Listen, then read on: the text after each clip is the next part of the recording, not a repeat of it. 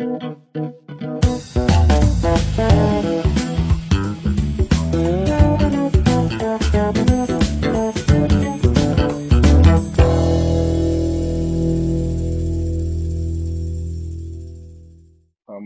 هيبقى سؤالي موجه للشيخ عبد الله.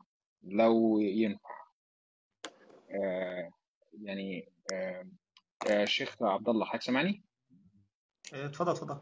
السلام عليكم. آه، طيب. آه، هو الاغتصاب أنا هتكلم على جزء الاغتصاب بالتحديد. آه، الاغتصاب طبعا بيستخدم كسلاح في الحروب. آه، في حرب اللي هي في البلقان سنة بين 92 و 95 حرب البوسنة تقديرات من 20000 امرأة مسلمة ل 50000 تم اغتصابهم. آه، نتج عن هذا حوالي 4000 طفل. آه، الفكرة الفكرة العامة ال- ال- ال- المشكلة ال- ال- آه، طبعا مصطفى سير دكتور مصطفى سيريتش مصطفى سيريتش آه اللي هو مفتي البوسنة اعتبرهم شهيدات المغتصبات من الحرب من قبل الأبالسة الصرب يعني. المشكلة ال- اللي بتحصل إن في وصم مجتمعي وصم مجتمعي بيمارس ضد النساء المغتصبات مع إن المفتي بتاع البلد هو خريج أزهر على فكرة آه، أصلا وصفهم بالشهيدات. وللأسف الوصف المجتمعي لا يطال المرأة فقط بل يطال أطفالها.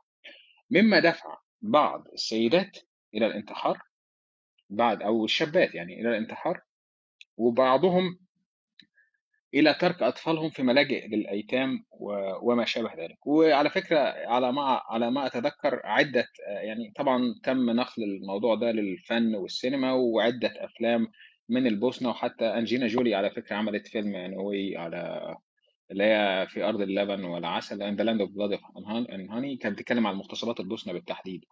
كان فيلم على الموضوع ده. الفكرة العامة هل يا دكتور الشيخ عبد الله أنا أنا الف... يعني أنت شايف وضع زي ده زي ده مش من الأقدر إن إحنا نقف مع الضحية؟ حتى لو يعني أنا عارف آه، وجهة نظر حضرتك الفقهية وحضرتك بصراحة ما شاء الله أصلتها أصلت لها ممتاز. بطريقة ممتازة بس في وضع شايف وضع زي ده اغتصاب اغتصاب جماعي وده ده لدرجة استرقاق جنسي أساسا مش اغتصاب مش اغتصاب بس استرقاق جنسي. و...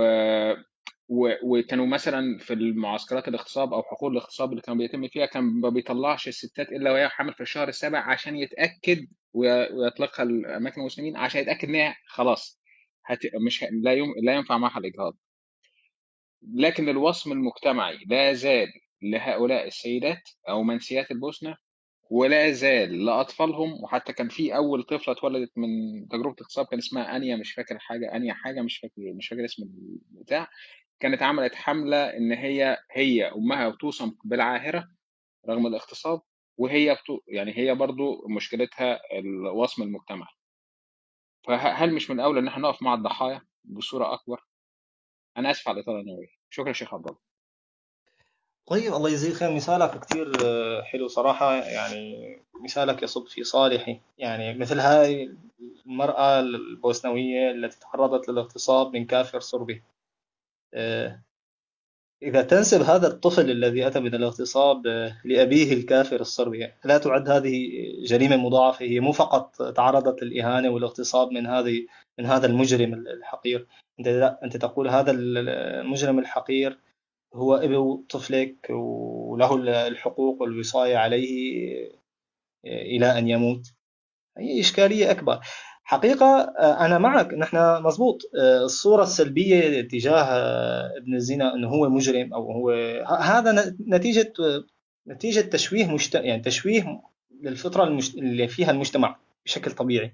مجتمعنا متعرض لكثير من القضايا اللي هي قضايا شرعية أو قضايا لا يصح بشكل ولا بأي صورة من الصور أنه نجي نقول والله هذا التصرف خطأ أو هذا التصرف أو هذا الإنسان مظلوم أو هذا الإنسان ظالم. لكن نتيجة إعلام ونتيجة ميديا ونتيجة بعض الفلسفات والأدبيات تحول فيها المظلوم لظالم وتحول فيها الحق لخيانة وتحول فيها أشياء كثيرة تحول فيها الضحية لجلاد. أنا معك. لازم نوقف معها لازم ندعمها لازم نرعى ابنها. رعاية هذا الابن ملزمة وضرورية من قبل إن كانت الدولة أو من قبل المجتمعات المدني. هذا كله نحن متفقين عليه. هذا كلياته نحن متفقين عليه. اللي أنا ما عم بقول فيه إنه هذا الصرب المجرم اللي اغتصب هذه المرأة لا يحق له أن يكون هذا الولد ابنه. أنا هذا اللي عم بقوله. بالعكس الله يجزيك خير مثالك كثير رائع في هذا السياق. لا حضرتك ما فهمتنيش يا مولانا. بس لا أنا قصدي حتى في الحالات اللي زي دي الصعبة هم أكيد لا يطلبوا النسب لأب مجرم. أكيد يعني هم مش بيطلبوا النسب لأب مجرم. بس أنا بقول لك شايف الوصم المجتمعي اللي اللي بيقع على المرأة والطفل اللي يعني اللي ما لهمش ذنب أساسا لا بز... يعني ده ما كانش زنا. وما و... و... هي هي هي ما هي هي مظلومة. هي شهيدة مثل ما قال مفتي البوسنة. هي إنسانة عفيفة طاهرة شريفة. آه، هي أخت. آه، وابنها هو ابن كل المسلمين. هذا هذا أمر يعني لا يصح أن نفكر فيه أساسا أو يكون على طائر آه، طاولة الحوار. أنا بيوضح وضح لأن في ناس اتلخبطت افتكرت إن المغتصبه زي الزانيه حتى في الأحكام واضح إن الناس كمان مش يعني واضح إن الأمر مختلط. فالنقطة دي بس وضحها تاني أرجوك وضحها تاني. الزانية مجرمة والمغتصبه ضحية فقط. هي ببساطة الإنسان اللي تتعرضت للاغتصاب هي ضحية والزانية مجرمة مثلها مثل الزاني.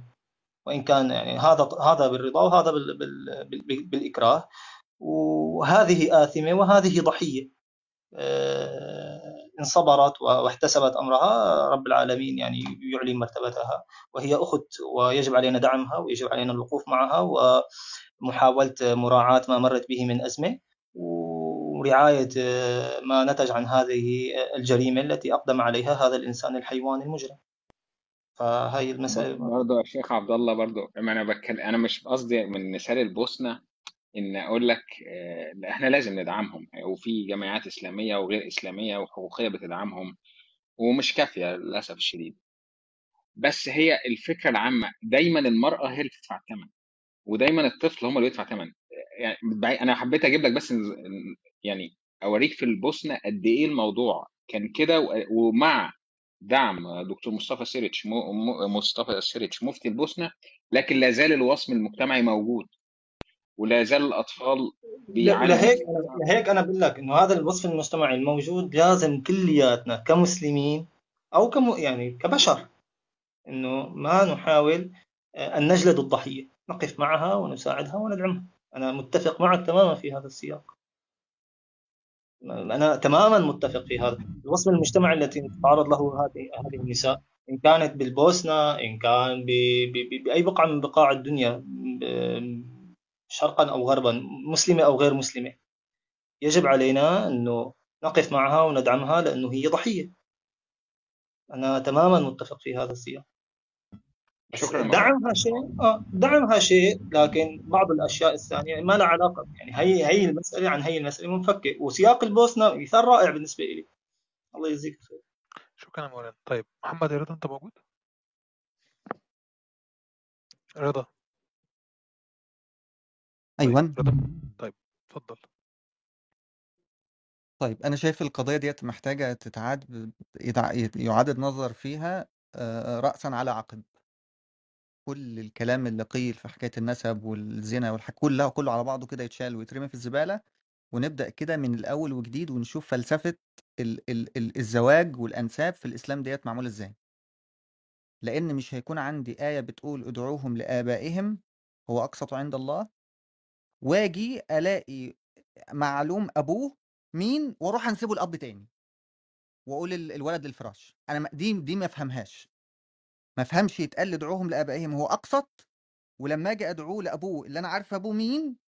يقول لك لا ما تدعوش لأبوه وادعوه للراجل اللي متجوز الست دي. أو أو شوف بقى اللي هو مش هيكون أبوه أصلا يعني. آه ومش فاهم الحقيقة فكرة آه الهدف هو اختلاط الأنساب إحنا الزنا حرام علشان اختلاط الأنساب. طب ما ده ده ده أسوأ اختلاط أنساب في الحياة. أسوأ مصيبة في اختلاط الأنساب هو إن أنت تلحق الإنسان بأب مش مش أبوه. تسميه باسم واحد مش في مين اللي بيعمل اختلاط أنساب في الحالة دي؟ كده الشرع جاي يؤصل أصلا لاختلاط الأنساب. بيقول لك شرعا يلا يا عم اختلاط الأنساب وبتاع وحاجات وحاجات زي كده. فلما تقول إحنا عايزين نحد من من اختلاط الأنساب وتيجي أنت تؤصل يلا يا جماعة اخلطوا الأنساب أنا أنا دي مش فاهمها الحقيقة يعني. آه مش فاهم الحقيقة إن ربنا هدفه إن يخلي يخلي البيوت مستقرة وجعل بينكم مودة ورحمة وأكون عارف إن مراتي آه ابنها ده مش ابني وده هيكون بيت مستقر. يعني المفروض لما أنا بقى أنسب ولد مش ابني وأنسبه في اسمي أنا كده الولد ده هبص له باحترام والست ده هبص لها باحترام وهيبقى البيت هادي وقاعدين يعني نقزقز لب ده المفروض اللي ربنا يعني المفروض بقى البيوت بتقام على ال على ال على الفكرة دي وعلى الأساس ده. آمم، فبالعكس فكرة أصلا نسبة الولد لابوه دي بتدغدغ البيت. ده ده هتدمر البيت أصلا. مش مش مش هتخلي البيوت مش هتخلي البيوت مستقرة. فكرة البنت من الزنا مثلًا، فكرة مين هو الولد ومين هو البنت، يعني مين هو الابن يُعتبر الابن ومين اللي تُعتبر البنت، لإن دي برضه فيها يعني الواحد لمّا يقرأ فيها في كتب الفقه هي هي يعني هيُغمى عليه. شوية وحلائل أبنائكم الذين من أصلابكم. طيب يبقى ابني هو اللي من صُلبي، وبناءً عليه الزاني ده أو أو ابني من الزنا هو من صُلبي، فالمفروض يحرم. فتلاقي إن زي ما الصلب بيحرم تلاقي الرضاع بيحرم. طيب باعتبار إن إن فلان يعني إيه ما الذي يجعل الابن ده ابني؟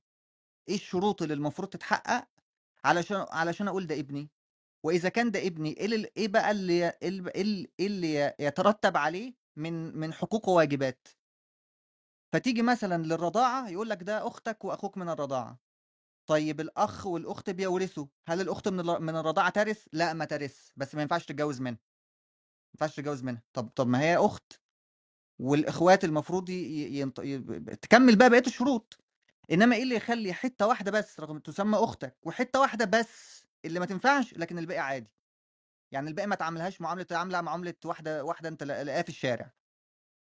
ال... ال... لأن سبب الحرمة إنها أختك من الرضاعة. طيب الميراث بقى لأ دي في الشارع بقى، دي في الشارع بقى ما تورثش ولا لها أي علاقة ودي دي واحدة غريبة، دي فجأة تعتبرها واحدة غريبة.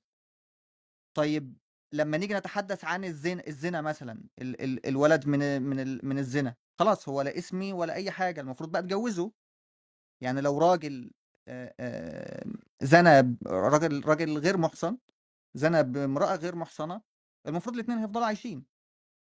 الراجل هيفضل عايش والست هتفضل عايشة، والولد ابنهم ده برضه هيفضل هيفضل موجود. سواء بقى الاغتصاب أو يعني كل الحالات إحنا بنتكلم عن الحالات اللي فيها خلفة خارج إطار الزواج يعني. تنطبق على الاغتصاب وتنطبق على الزنا وسواء المُحصنة والّا مش المُحصنة الاتنين. المفروض الاتنين عايشين، الست عايشة والراجل عايش وابنهم عايش. هن هننسبه بقى لمين؟ للهوى. في الحالة دي المفروض ننسبه للهوى. هنعمل إيه في الحالة دي؟ الفقه هيُقف، هيُقف مش هيعرف يعمل إيه.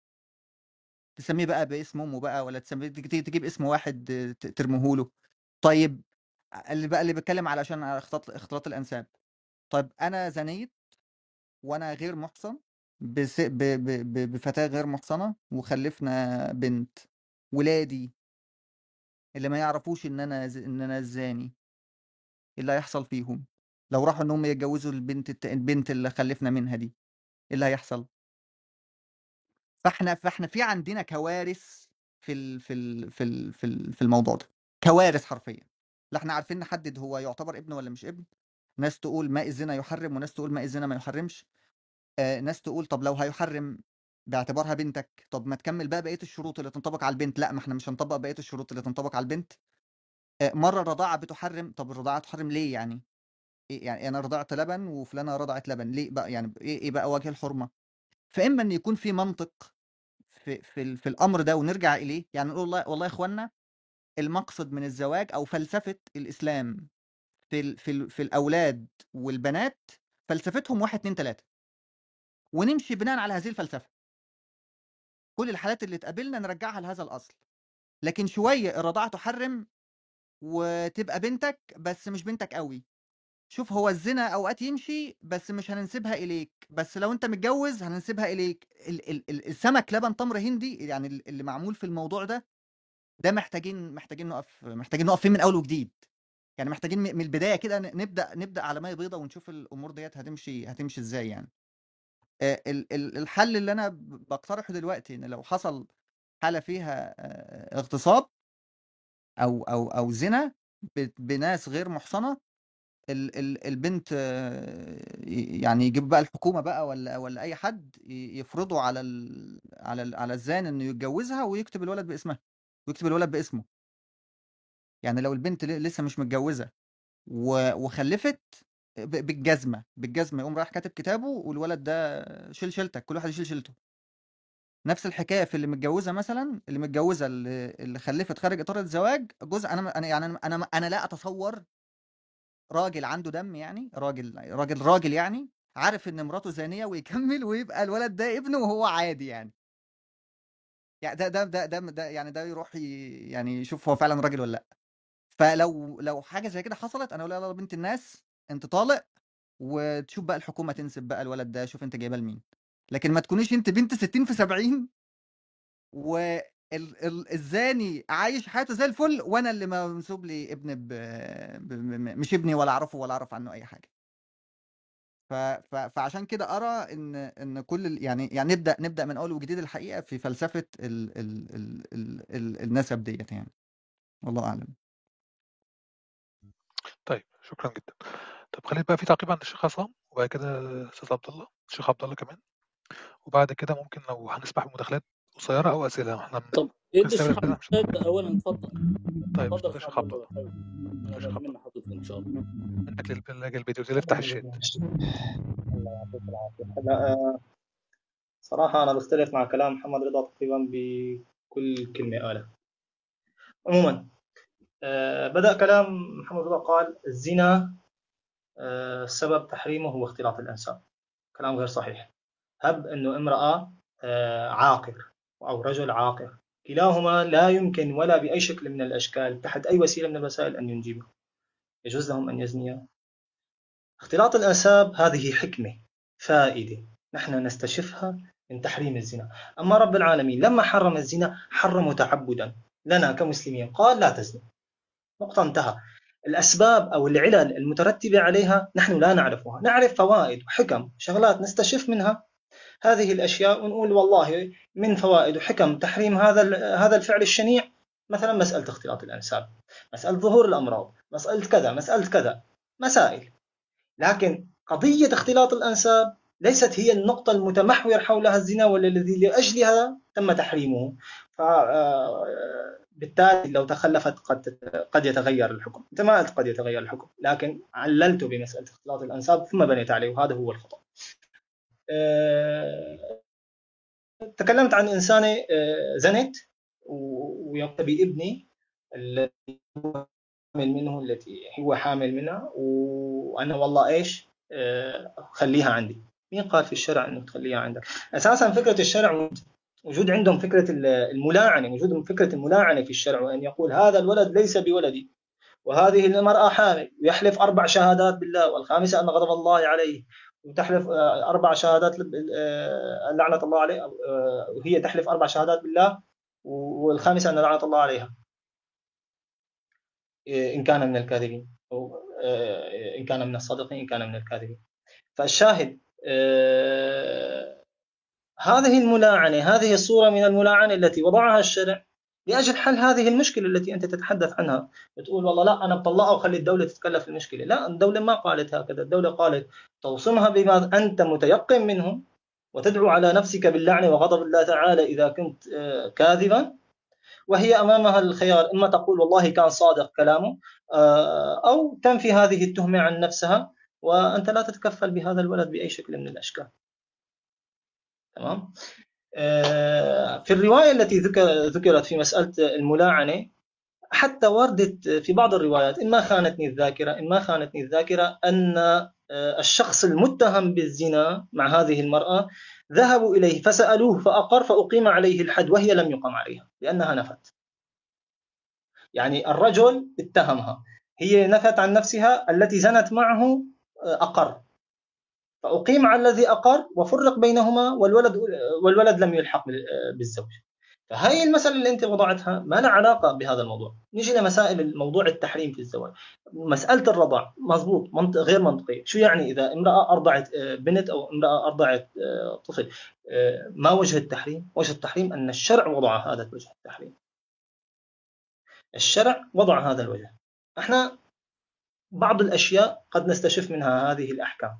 بعض الأشخاص قد يقول لك والله مساله طبية ودي ان اي ومدري إيش بعض الأشخاص يعني يتخرص بالمسائل كيف ما يكون. هذا ما يعنينا. يعنينا أن الشرع قال هذه الرضاعة محرمة.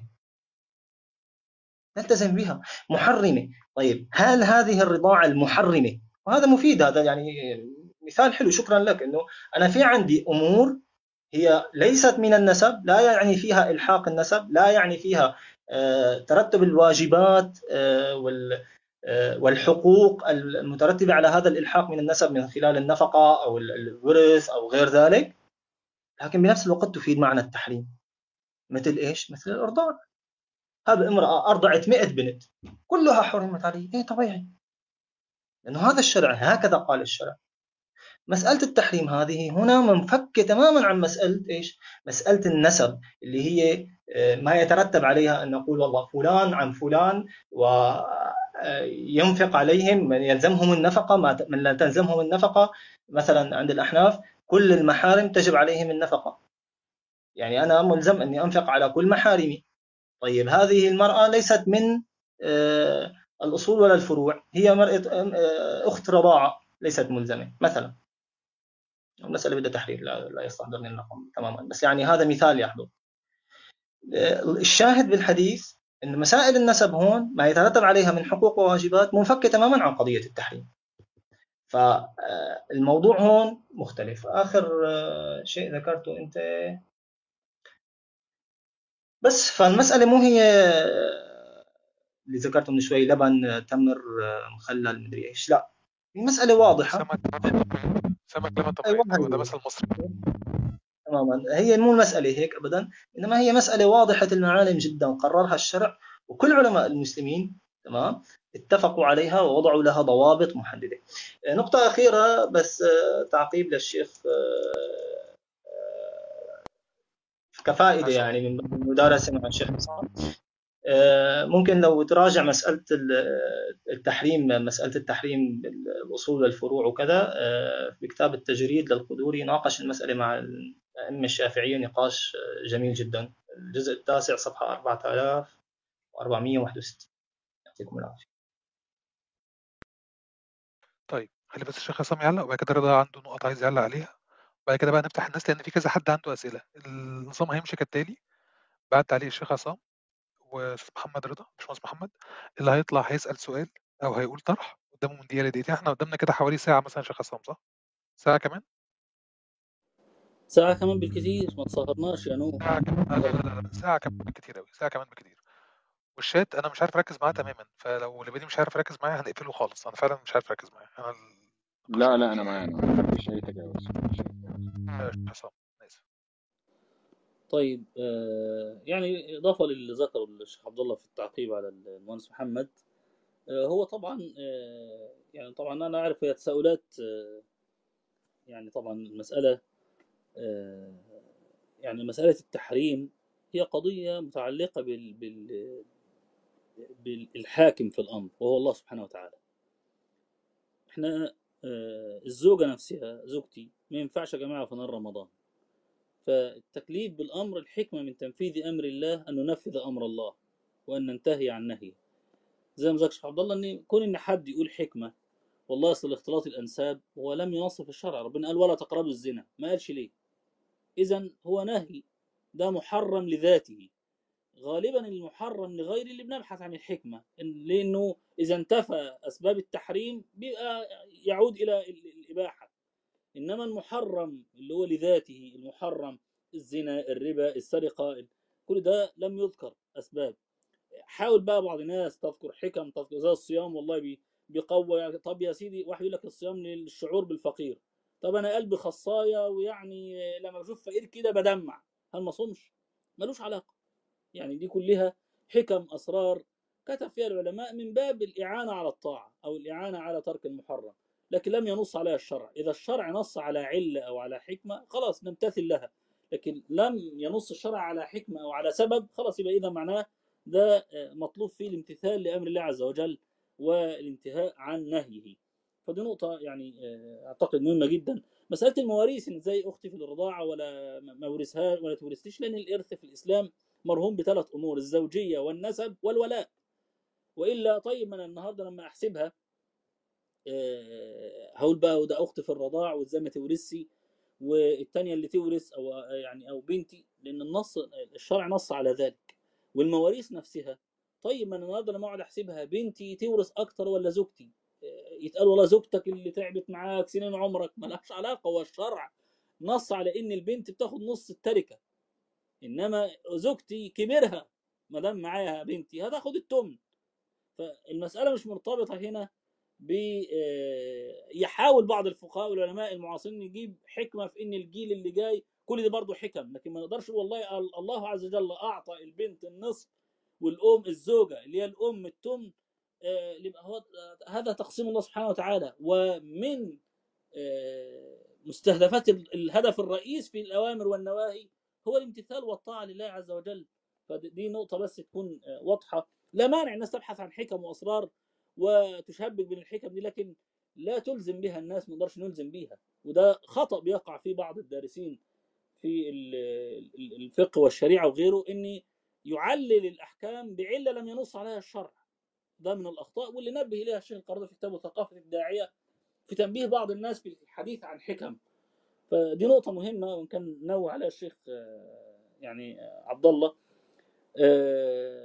برضه مسألة ال طبعا حكاية إحنا لما قال كلمة نرمي في الزبالة طبعا أتحفظ عليها ده لأن طبعا أنت اتكلمت على أحاديث ونصوص ثابتة.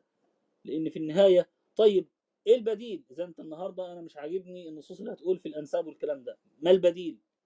البديل إن أنا هجيب واحد وبجد كلامك ده كلام ماشي واحد يتعاطف مع حال الجريمة لكن حالات الجريمة أو حالات الخطأ بنحتاج لا يبقى في ضابط يضبط الأمور فيها إن هجيبه وأضربه بالجزمة. ده كلام كويس الله يعين اللي, يقدر يضرب بالجزمة لكن ما إحناش السلطة ولا إحنا ولا مخولين نضرب حد بالجزم. إنما إحنا اللي نقدروا إن إحنا في ضوابط يلتزم بها الناس في مساحات للاجتهاد الناس بتجتهد فيها. طبعا لأن الشيخ عبد الله يعني غطى معظم النقاط. أعتقد الأمور لازم نميز بين إخواننا النص الوارد في قضية ومحكم وقطعي الثبوت قطعي الدلالة وبين النص اللي هو قطعي الثبوت وليس قطعي الدلالة أو ليس قطعي الثبوت ولا الدلالة. كل دي مساحات من البحث العلمي. فقهاءنا وأئمتنا أصابوا في كثير جدا وتركوا لنا ثروة علمية قانونية فقهية هائلة ليست في أمة من الأمم. في بعض أخطاء من التعصب المذهبي والفقهي ورد في فترات تاريخية في طريق نعم وده دور دايما أهل الاجتهاد والتجديد إن الناس بتبقى لابد إن هي دايما تراجع ويراجع بعضها بعضا. لا مانع حصل من أيام أبو بكر الصديق رضي الله عنه سيدنا عمر وراجعوا في قتال منيع الزكاة وفي بعد ذلك في جمع المصحف. وقضايا هائله اختلف فيها الصحابة وتناقشوا ولم يكفر بعضهم بعضا. لكن يظل دائما نفرق بين الثابت والمتغير القطعي والظني في نصوص الشرع لأن إدخال المساحتين على بعض خطأ. في ناس بتدخل حتى المتغير تخليه ثابت ده خطأ. أو الثابت تخليه متغير. لا ده يعني يعني خطأ يحدث من بعض الناس في الموقف من الشريعة الصواب إن إحنا نحافظ على ما ثبته الشرع بيقين وثابت والأصل فيه اختبار الإنسان بالسمع والطاعة. ما هو متغير؟ متروك لاجتهادات الناس الاجتهاد الفقهي المعتبر طبعا من أهله وفي محله. بس ده يعني تعقيب سريع وأشكر الاخ عبد الله على شيخ عبد الله على حالته. طبعا أنا قرأت المذهب الحنفي عبد الله وقرأت معظم مصادره ودرسته وأعلم أقوال الأحناف والردود يعني مش بس القدور في التجريد ولا وغيره يعني ممن يعني اسهبوا في هذه القضايا وناقشوا يعني ودائما معنيين بنقاش الشافعية أكثر المذاهب النقاش والأخذ بين الأحناف والشافعية وهذه من المسائل الموضع خلاف كبير بين الفقهاء الأحناف والشافعية فشكر الله لك والأخ محمد الجميع المتدخلين والأستاذ أحمد وجزاكم الله خير وإياكم. طيب خلّي محمد كان عنده تعليق؟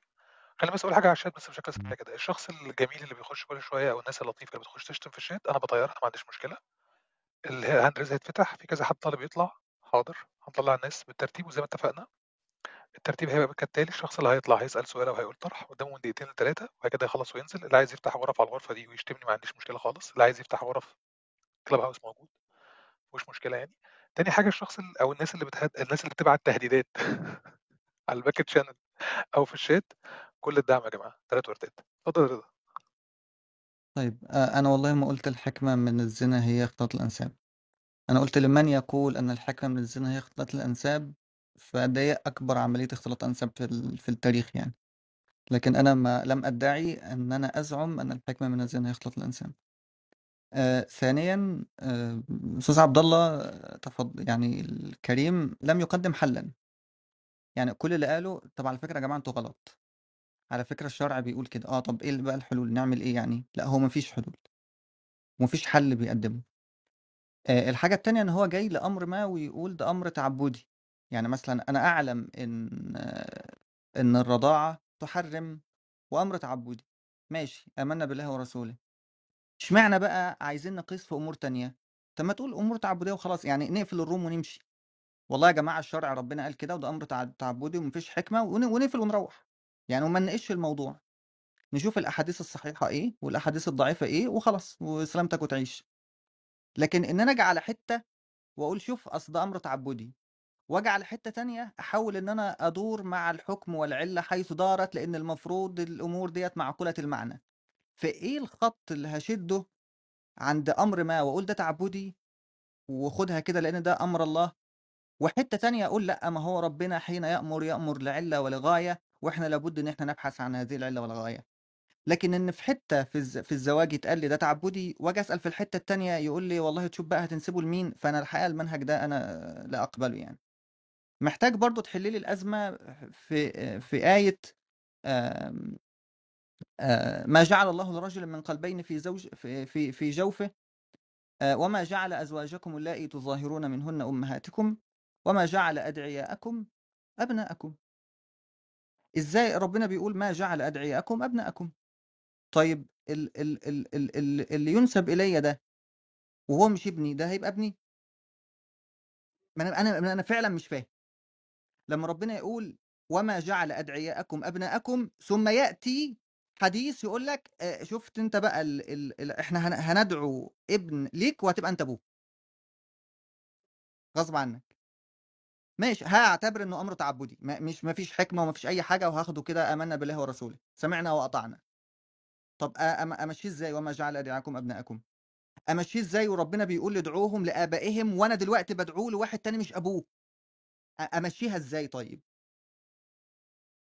أ أمشّيها إزاي في إن أعرف إيه اللي يحرِّم وإيه اللي ما يحرِّمش، هل ماء الزنا يحرِّم والّا ما يحرِّمش؟ فين النصوص اللي موجودة فيه؟ ال ال الحديث عن إن آآ الحديث عن إن الصورة المجتمعية لولد الزنا وبتاع ومش عارف إيه وحاجات زي كده. صورة مجتمعية يا إخوانا صباح الفل. آآ ال آآ إخوانا إحنا عندنا حديث بيقول لا يدخل الجنة ول ول ولد زانية.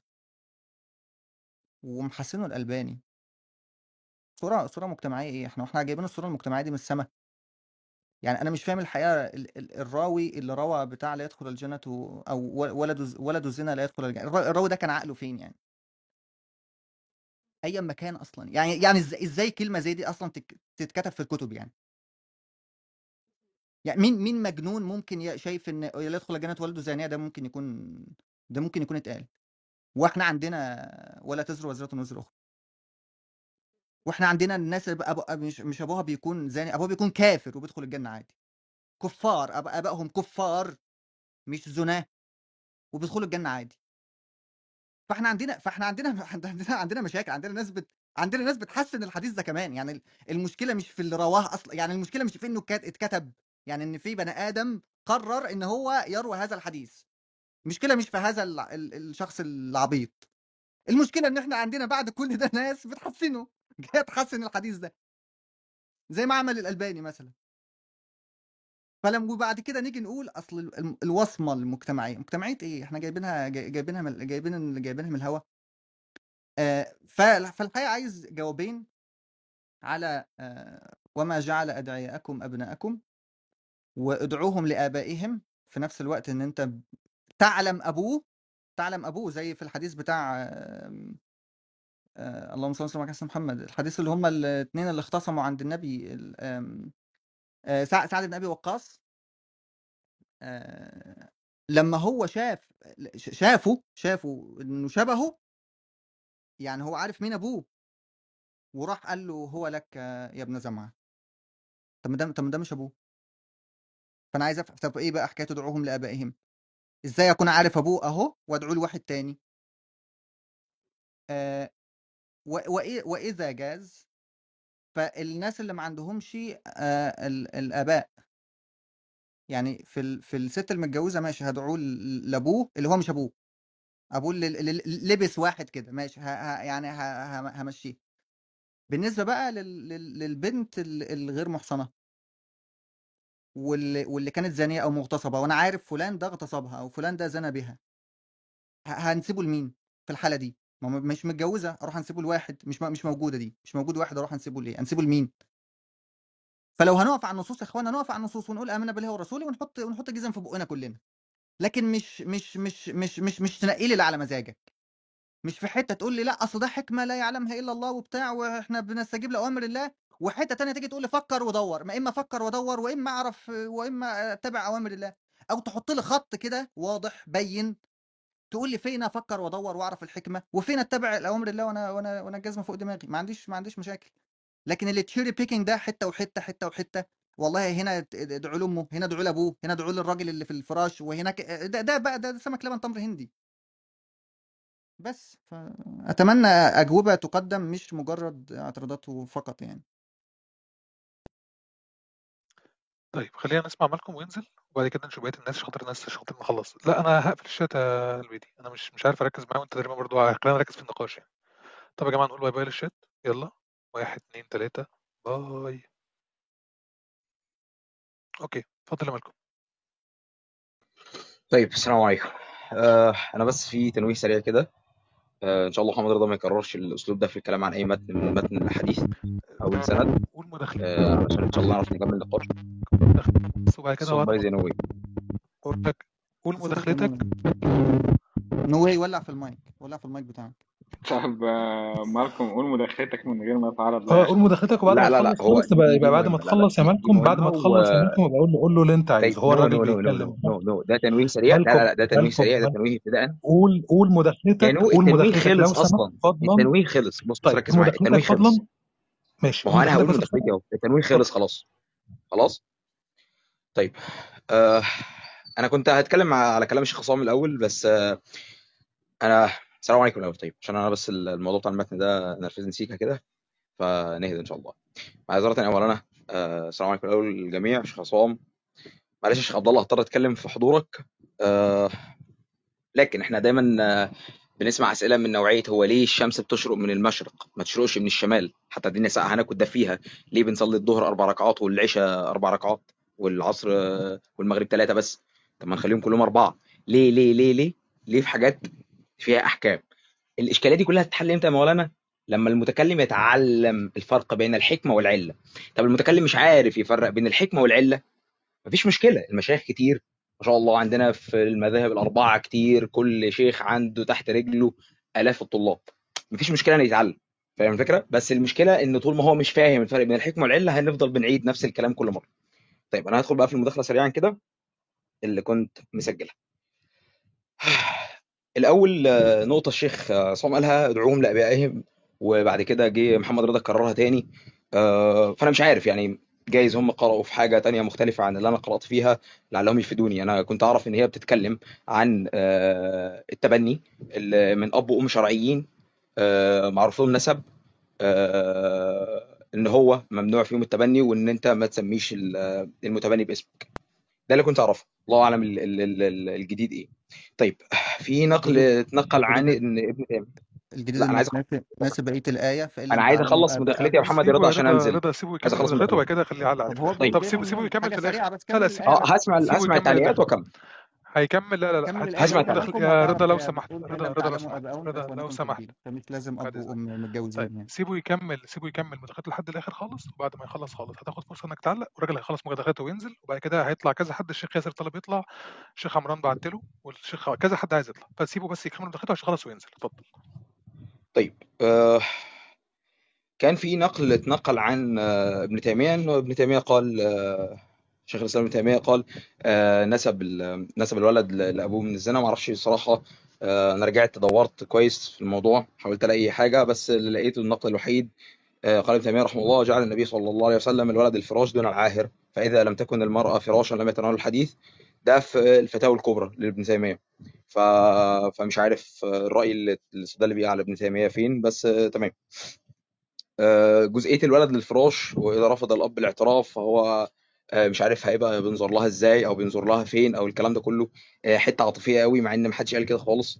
آه، كل ما قيل إن هو لو الراجل شك للحظة آه، إن هو ده ابنه آه، سواء من مواصفات آه، في الولد أو شك في سلوك آه، مع تبيان. فبتحدث تحدث الملعنة والمفروض إن المسلمين عارفين يعني إيه قدر الملعنة واللي قال صيغتها الشيخ عبد الله. طيب آه في بقى جزئية مهمة جدا في ال في, ال في الكلام اللي قيل إحنا دايما لما بنيجي ننقل رأي عالم بنقول بنستدل له ولا نستدل به. يعني إيه؟ يعني أنا لما باجي أنقل آه، قول عالم ما بقولش أصل العالم قال العالم الفلاني قال كذا. أنا باجي أقول آه، العالم ده قال كذا علشان أو قيل الرأي ده كذا علشان كذا وكذا وكذا وكذا. تمام؟ فكل اللي أنا سامعه هو طرح عاطفي بحت. يعني إيه؟ يعني أنا هقول له معلش هو ليه أكون عارف الأب وما أعملوش؟ هو ليه أكون مش عارف إيه؟ وأصل هي تتبلي وأصل الواد يتقال له وأصل البت يتقال لها وأصل مش عارف إيه؟ هو هو الخطاب العاطفي سهل. هو هو الموضوع سهل يا إخوان. بس لما بنيجي نلعب في قضية فقهية لازم أكون عندي بناء فقهي صحيح للمسألة. يعني لما أجي أقول مثلا النهارده أنا عندي مستحدثات العصر خلاص؟ مستحدثات العصر. مستحدثات العصر دي آه فأنا عندي رأي فقهي أتسند عليه وأقوم وأقول آه آه، حاجة معتبرة كده آه، إني معلش أنتوا قلتوا كده زمان بس إحنا النهارده هنقول كذا. ليه؟ علشان كذا وكذا وكذا وكذا وأسمع كلام محترم. أسمع كلام فيه استدلال صحيح. أنا بتكلم طبعا عن أهل السنة عن المسلمين أهل السنة. بعيدا عن أهل الأهواء أهل الأفكار أهل أنا جاي شايف أنا جاي عايز أنا جاي أقول عشان أنا المفروض أقول مش عشان هو في حاجة بجد. لا هو أنا جاي أقول عشان أنا عايز أقول هو كده.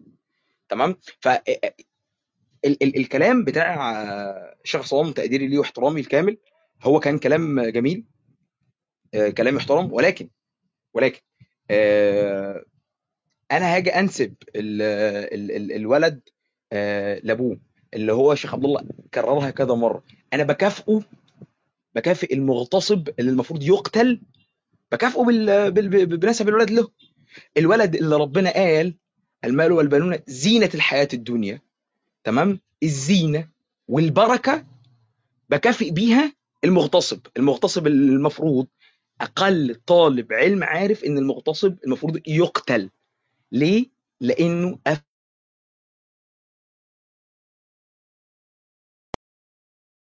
وسط عندي أنا بس ولا عند الناس مش كلها؟ أنت اغتصبت البنت؟ خد بقى يلا هسميه لك باسمك.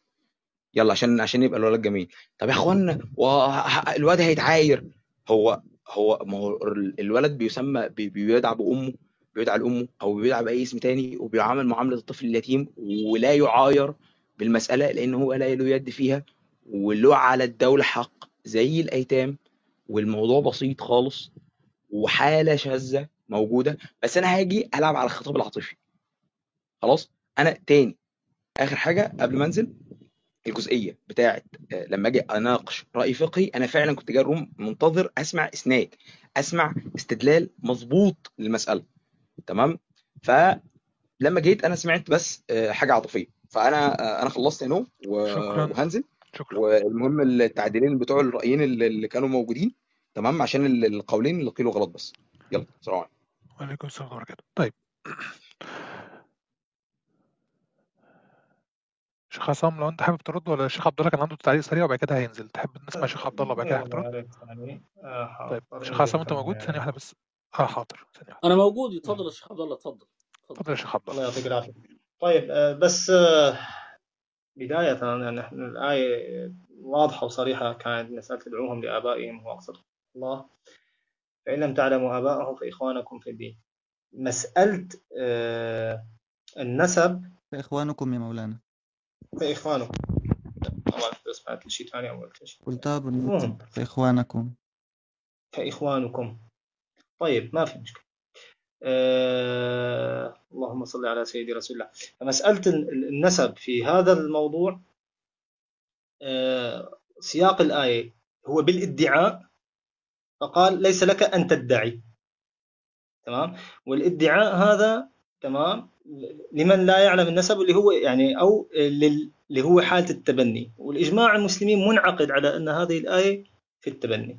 لا أعلم مسلم أو عالم من العلماء إذا في ممكن الشيخ عصام أو الشيخ عمران يصححوا لي والشيخ ياسر إنه في عالم واحد قال إنه هذه الآية في غير التبني. أو تكلم فيها في غير إنه هي في غير سياق التبني. أما آه، والدليل على ذلك مسألة فإن لم تعلموا آباءهم. آه، فبالتالي هذا الولد الذي وجدناه لا نعرف لا نعرف نسبه. هل يصح أن أنسبه لنفسي؟ قل لا لا يصح. نسبه ينسب اسمه ابن عبد الله على اعتبار أن كل الناس عبيد الله. انتهت القضية. فما يصح أني أنسبه لنفسي؟ ولد وجدته أمام المسجد. هل هذا الذي أقول والله خلاص هذا ولدي وابني وأنسبه لنفسي؟ لا يصح.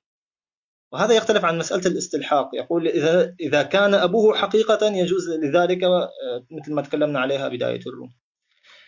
طيب آه، استشهد بكلام آه، الألباني. حديث الألباني ولد الزنا شر ثلاثة لا يدخل. قال وحديث الألباني أنقل الآن من السلسلة الصحيحة يقول الألباني وحديث وحديث لا يدخل الجنة ولد الزنا. تمام؟ قال رسول الله ولد الزنا شر الثلاثة. نقل الإمام في تفسير آه، قول سفيان يعني إذا عمل بعمل أبويه. وهذا التفسير آه، كلام الألباني ماذا قال؟ هذا التفسير وإن لم يثبت رفعه. فتقول حسن. طيب. هذا التفسير وإن لم يثبت رفعه فالأخذ به لا مناص منه كي لا يتعارض الحديث مع النصوص القاطعة في الكتاب والسنة. أن الإنسان لا يؤاخذ بجرم غيره. طيب. نجي لحديث آخر. معنى حديث لا يدخل الجنة ولد زنا أو آه، قال رسول الله لا يدخل الجنة عاق ولا منان ولا مدمن خمر ولا ولد زنية. يقول الإمام أو يقول الألباني قوله لا يدخل الجنة ولد زنية ليس على ظاهره. كلام الألباني هذا. ليس على ظاهره بل المراد منه من تحقق بالزنا حتى صار غالبا عليه. يعني صار شأنه وحاله كله زنا. فاستحق بذلك أن يكون منسوبا إليه فيقال هو ابن له كما ينسب المتحققون بالدنيا إليها ابن الدنيا. فيقال لهم هم بنو الدنيا بعلمهم وتحققهم بها. وكما قيل للمسافر ابن السبيل فمثل ذلك ولد زنية وابن زنية. قيل لمن تحقق بالزنا حتى صار تحققه منسوبا إليه وصار الزنا غالبا عليه. فهو المراد بقوله لا يدخل الجنة. ولم يرد به المولود من زنا. ولم يكن هو من ذوي الزنا لما تقدم بيانه في الحديث الذي قبله. يعني أنت ما عندي مشكلة. أنت إذا تريد تستدل بكلام الألباني استدل فيه. أو تريد تقول أنه الألباني حسن حديث مثل ما ذكرت لك. أنا من شوي أنقل أنا من السلسلة الصحيحة. مثل ما بدك تستدل بالألباني استدل. ما عندي إشكال أنا. استدل. وتقول إنه بس إنك تستدل فيه وتصور على إنه الألباني يصحح حديث. أن ابن الزاني لا يدخل الجنة. أو المولود من الزنا لا يدخل الجنة. كما أوردت في سياقك هذا من التدليس. هذا لا يليق الذي يليق أن تذكر كلام الألباني كاملا مثل ما ذكرت أنا هلأ الآن كلام الألباني بالنص رغم أنه الشباب بيعرفوا أنا لا على عقيدة الألباني ولا أساسا من الناس اللي يعني متمسكين بالألباني لكن هذا ال- ال- ال- الاجتزاء والبتر في النصوص لا يليق لا يليق ابدا في. لما تريد أن تناقش في مسألة علمية أو تريد أن تطرح رأي في مسألة علمية. طيب أنا الآن آه، طبعا الألباني يختم كلامه يقول آه، وهذا المعنى استفدته من كلام أبي جعفر الطحاوي وشرحه رحمة الله على الإمام الطحاوي. آه، أنا مضطر إني أستأذن منكم الآن آه، حأبقى على السمع مدة بسيطة لكن عندي بعض الالتزامات لذلك بدكم تعذروني الله يعطيكم العافية. السلام عليكم. وعليكم السلام ورحمة الله نورت يا شيخ عبد الله استاذنا حضرتك لو أنت ما عندكش مداخلات تانية ممكن تنزل تسمع تحت ولو حابب ممكن أنزل استنى يا مولانا استنى يا مولانا أنا أنا سالته طيب اسئله خليه. وهو ما آه أنا طبعا قايل اتفضل. أنا قايل اجاوب على الإشكالات وما اتفضل. جاوبتش على أي حاجة. هو نزل هو نزل هو كان آه قال ان هو كلام ملتزم بشوية حاجات. علق يعني أنت تعليق يعني سريع اتفضل. يعني هو برضه استشكل وما وما جاوبش. يعني للمرة التانية أنا استش... أنا أنا كانت كلامي لأ يا جماعة أنتم مش فاهمين وبتاع ومش عارف إيه وكده. ماشي يا سيدي إحنا بهايم. ها إيه بقى الحل؟ لا يا جماعة أنا همشي. أنا همشي وأم وأم ماشي. رغم لا لا لا لا الر-. الر-. الراجل الراجل الراجل طلع تاني خلاص يا حضرتك موجود معاك على المكان موجود حلو معاكم. حلو ممتاز. طيب ال- آه الحل أنا ذكرته في بداية الروم طب وذكرته اسمعنا لما برضه تأمل اسمعنا آه، برضه عنك؟ برد أنت ما أعيد سمعتوش بس الجواب انت عليه ما إن شاء سمعتوش الله. هو قال في أول الروم يا عبد محمد فعلا بس خليه خليه يعيدوا عليك خلاص لو أنت حابب. اتفضل وأنا وأعيد عليك لما ذكروا ال- ذكر الأستاذ أحمد الله يعطيه العافية أحمد الفيدي مسألة المغتصبات في البوسنة. قلت كلنا كمسلمين واجب علينا دعم الضحايا دعم آه، هؤلاء الأولاد رعايتهم والتكفل بهم وإعانتهم. وهذه مسؤولية الدولة آه، بالمقام الأول ومسؤولية المجتمع ومؤسسات المجتمع المدني بالمقام الثاني. وإن نسبة آه، هؤلاء الأولاد لمن أتى بهم من سفاح هو ليس إلا من باب تثبيت هذه الجريمة التي يجب أن تندثر بقتل آه، هذا هذا المجرم إن كان مغتصبا أو كان آه، زانيا محصنا آه، أو جلده وإبعاده عن آه، آه، ما أتى به من سفاح إن كان غير ذلك. فإن شاء الله يكون الجواب يعني واضح. يعني آه، الإجابة. لأ لن ينسب آه، إلى آه، إلى أبيه. وبس يا دولة بقى خدوا بالكم مني. يا دولة يا مجتمع يا مسلمين يا كل الناس خذوا إحنا بالكم بنتكلم في النسبة إحنا بنتكلم دلوقتي في النسبة صح؟ مش بنتكلم في مين يأكلوا ويشربوا. فكونك تقول الدولة تاخد بالها النسبة تنسب والمجتمع ينسب لابن عبد الله خلاص نسميه ابن عبد الله يعني لا خلاص. ينسب لا ينسب. تكون عارف أبوه ولا ينسب إيه لا صح؟ ينسب اي ماشي ماشي لا ينسب له إيه. ممتاز. هو ده هو ده ده, ده الكلام يتقال من ساعتها يا إخوان. هو ده الكلام اللي يتقال. لكن الدولة واعملوا وسووا نحن إيش نتعامل؟ نحن لما الشيخ عصام حتى الشيخ عصام لما تكلم في مسألة النسبة ما تكلم من باب أن الزنا يصحح وما أتي به من سفاح هو أمر صحيح. الشيخ عصام حتى الشيخ عصام الشيخ عصام موجود هو بيحسن يصحح لي كلامي أيضا حسب ما فهمت منه. لما حتى جوز هذه المسألة جوزها باعتبار الضرورة كي لا ينشأ هذا الطفل معيرا في مجتمعه آه، باعتبار أن هذا الطفل كي لا ينشأ مشردا. نقطة.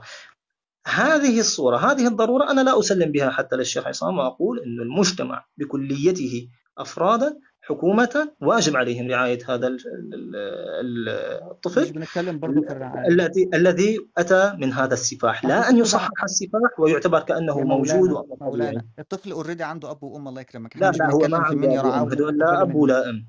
هدول أتوا به لا الطفل الطفل عنده امه اللي والداها اللي هتاخد بالها حتى منه. اللي إحنا حتى اللي الدولة تعمل حتى وتسوي ده مش يعني كلامنا مش في مين اللي طيب خلينا خلينا نرجع خلينا نرجع لموضوع النقاش. آه كلامنا في أنا بتاعته بتكلم لكن الدولة تأكله ومين ياخد باله منه ومين يحنن قلبه عليه ده ده إحنا مش بنتكلم فيه يعني. إحنا بنتكلم هذا واجب المسلمين عليه كما هو واجب على ابن السبيل وواجب على الفقير.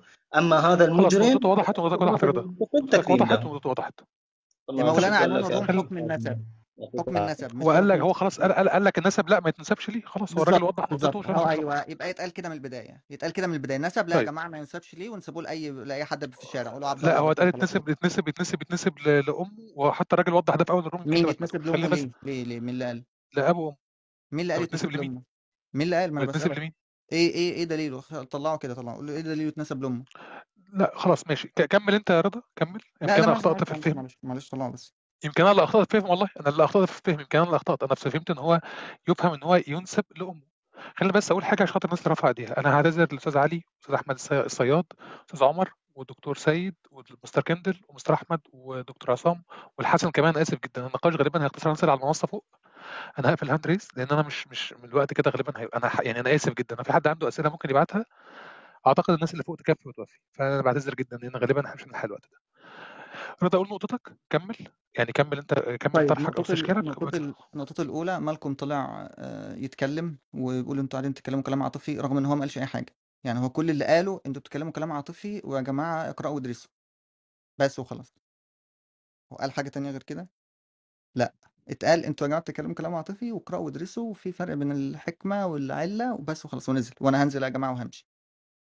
آه، فأنا فجايز يكون ده مثلا الكلام اللي فيه علم وأنا وأنا وأنا مش واخد بالي يعني, يعني جايز نكون سمعنا آراء ون- ونقولات ويعني جايز نكون مثلا سمعنا أحاديث قالها وأنا وأنا كنت نايم مثلا أو شارب خمر ولا حاجة. آه، ال- الحاجة التانية آه، فكرة إيه هو الخط الفاصل ما بين الأمر التعبدي والأمر الحكمي ده ما ده ما تجاوبش على لحد الآن. يعني كل الناس طالعة تقول آه، شوف هو ربنا قال كده وخلاص. طب انسبه لأمه جبتها منين دي؟ انسبه لأمه دي في نص بيقول انسبه لأمه؟ سميه عبد الله في نص بيقول سميه عبد الله؟ خلاص نقف بقى عند النصوص ما دام الموضوع موضوع نصوص نقف عند النصوص ونشوف في نص بيقول ننسبه لامه ولا ما فيش ولا نسيبه من غير اسم ما إحنا مش هنتحرك بقى إلا بالنص. أما لو كان في علة نبدأ بقى نشوف إيه يا إخوانا ال- ال- ال- ال- ال- العلة ديت بت بت بتقول إيه. لكن مرة خلاص هنديه لأمه مرة هنديه للشارع نسميه عبد الله مرة هنعمل ما ده ما ده بقى ده بقى سمك لم سمك لبن تمر هندي اللي بقوله. إن إحنا بنقف عند النصوص في حتة و... ونشغل دماغنا حتة. طب إيه إمتى تقف عند النصوص وتقول ده أمر تعبدي؟ وإمتى تشغل دماغك وتقول والله ما أنا ما أك- ما أكيد ربنا قايل الحاجات دي العلة. نحاول ندور مع العلة. مش هتعرف ومش هيتجاوب عليك. آم، الحديث عن الألباني الألباني على الحقيقة صحح هذا الحديث. آه، بل هو في هو في الأول ضعفه وبعدين صححه قال لك لأن وجدت للحديث شواهد أخرى. وما كانتش آه، مشكلة الألباني في في إن الحديث يعارض القرآن. لأ ده هو كا- كانت مشكلة مشكلة الناس في في السند. يعني الناس لما ضعفوا الحديث ده كانوا قاعدين يقولوا كان في واحد اسمه جابان آه ال ال ال قال لك جابان ده إحنا مش عارفين هو مين. بس يعني دي مشكلتكم في الحديث. يعني لو تعرفوا جابان ده مين خلاص يبقى صحيح يعني؟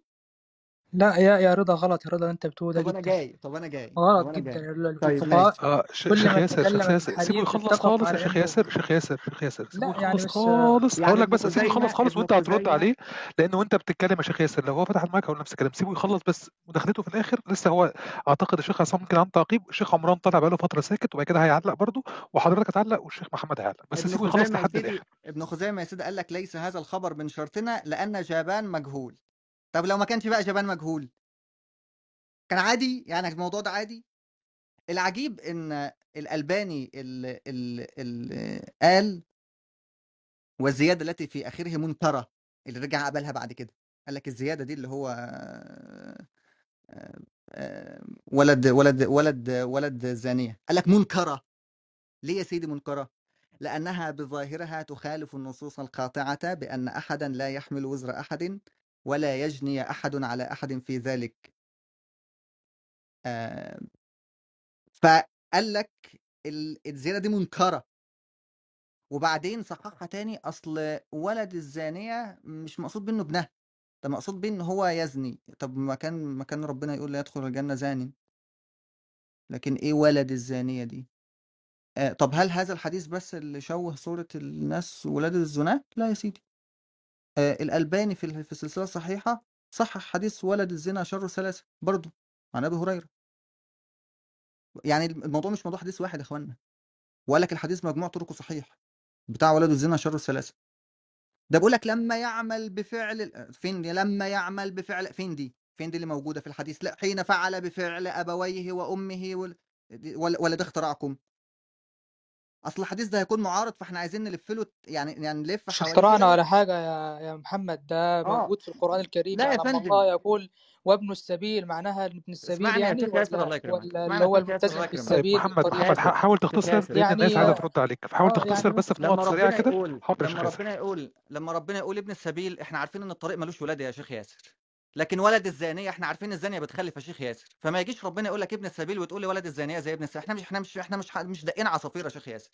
يعني إحنا مش دقين عصافير الله يكرمك يعني. طيب. آه الحاجة الثانية ثانية بس ثانية بس. الحاجة الثانية هو فعلا يا إخوانا لا يدخل الجنة؟ يعني أنتوا بتقولوا إن مرتكب الكبيرة لا يدخل الجنة زي حالتنا أهو بقى. ولا هترجعوا بقى تقولوا ما أصل ربنا بيرجع في كلامه؟ وممكن في في عادي الاقيه في الجنه بعد كده بعدين ممكن ربنا يقول لا يدخل الجنه ده مش موضوع النقاش يا كلامنا رضا إيه الآن مش موضوع مسألة النقاش جماعة مساله بقى خالص يا رضا إيه دي مساله أخي خالص يا رضا دي مساله صوتك خالص يا رضا حاضر يا حاضر حاضر حاضر حاضر حاضر حاضر ثواني حاضر آه، يا شيخ يا, يا محمد موضع الروم إحنا بنتكلم في المغتصبه يا نو إيه بس اسمعنا الله يكرمك أنا مش عارف ليه كل ما طيب اتكلم الناس تقاطع يعني فأنا بقول فكرة إن طيب. إحنا ول- ولد الزانية ابن الزانية هنخليها زي ابن السبيل كأن السبيل بيخلف والزانية ب... يعني وكأن الاثنين واحد. وك- وكأن ده عصافير مش عارفين ابن الزانية ده مقصود بها إيه. وكأن الألباني ما قالش منكر لأن ظهره بيخالف القرآن. لا ده, ده الألباني كان جاهل حكاية ابن الز... ابن ابن السبيل دي. ما كانش يعرفها يا عيني. فاللي أنكره ده غلط بقى نقول له لا أنت ما ينفعش تنكره. لما قال عليها منكر ده نقول له أنت كنت جاهل. أنت المفروض تعرف إن ابن الزانية ده معناه ابن السبيل. فأنت إزاي لما يتقال ابن محمد ده معناه زي هو واحد ابن الطريق. يعني لما أقول ابن محمد ده معناها زي ابن الطريق كده بالظبط مش مقصود بين ابن خالص خالص.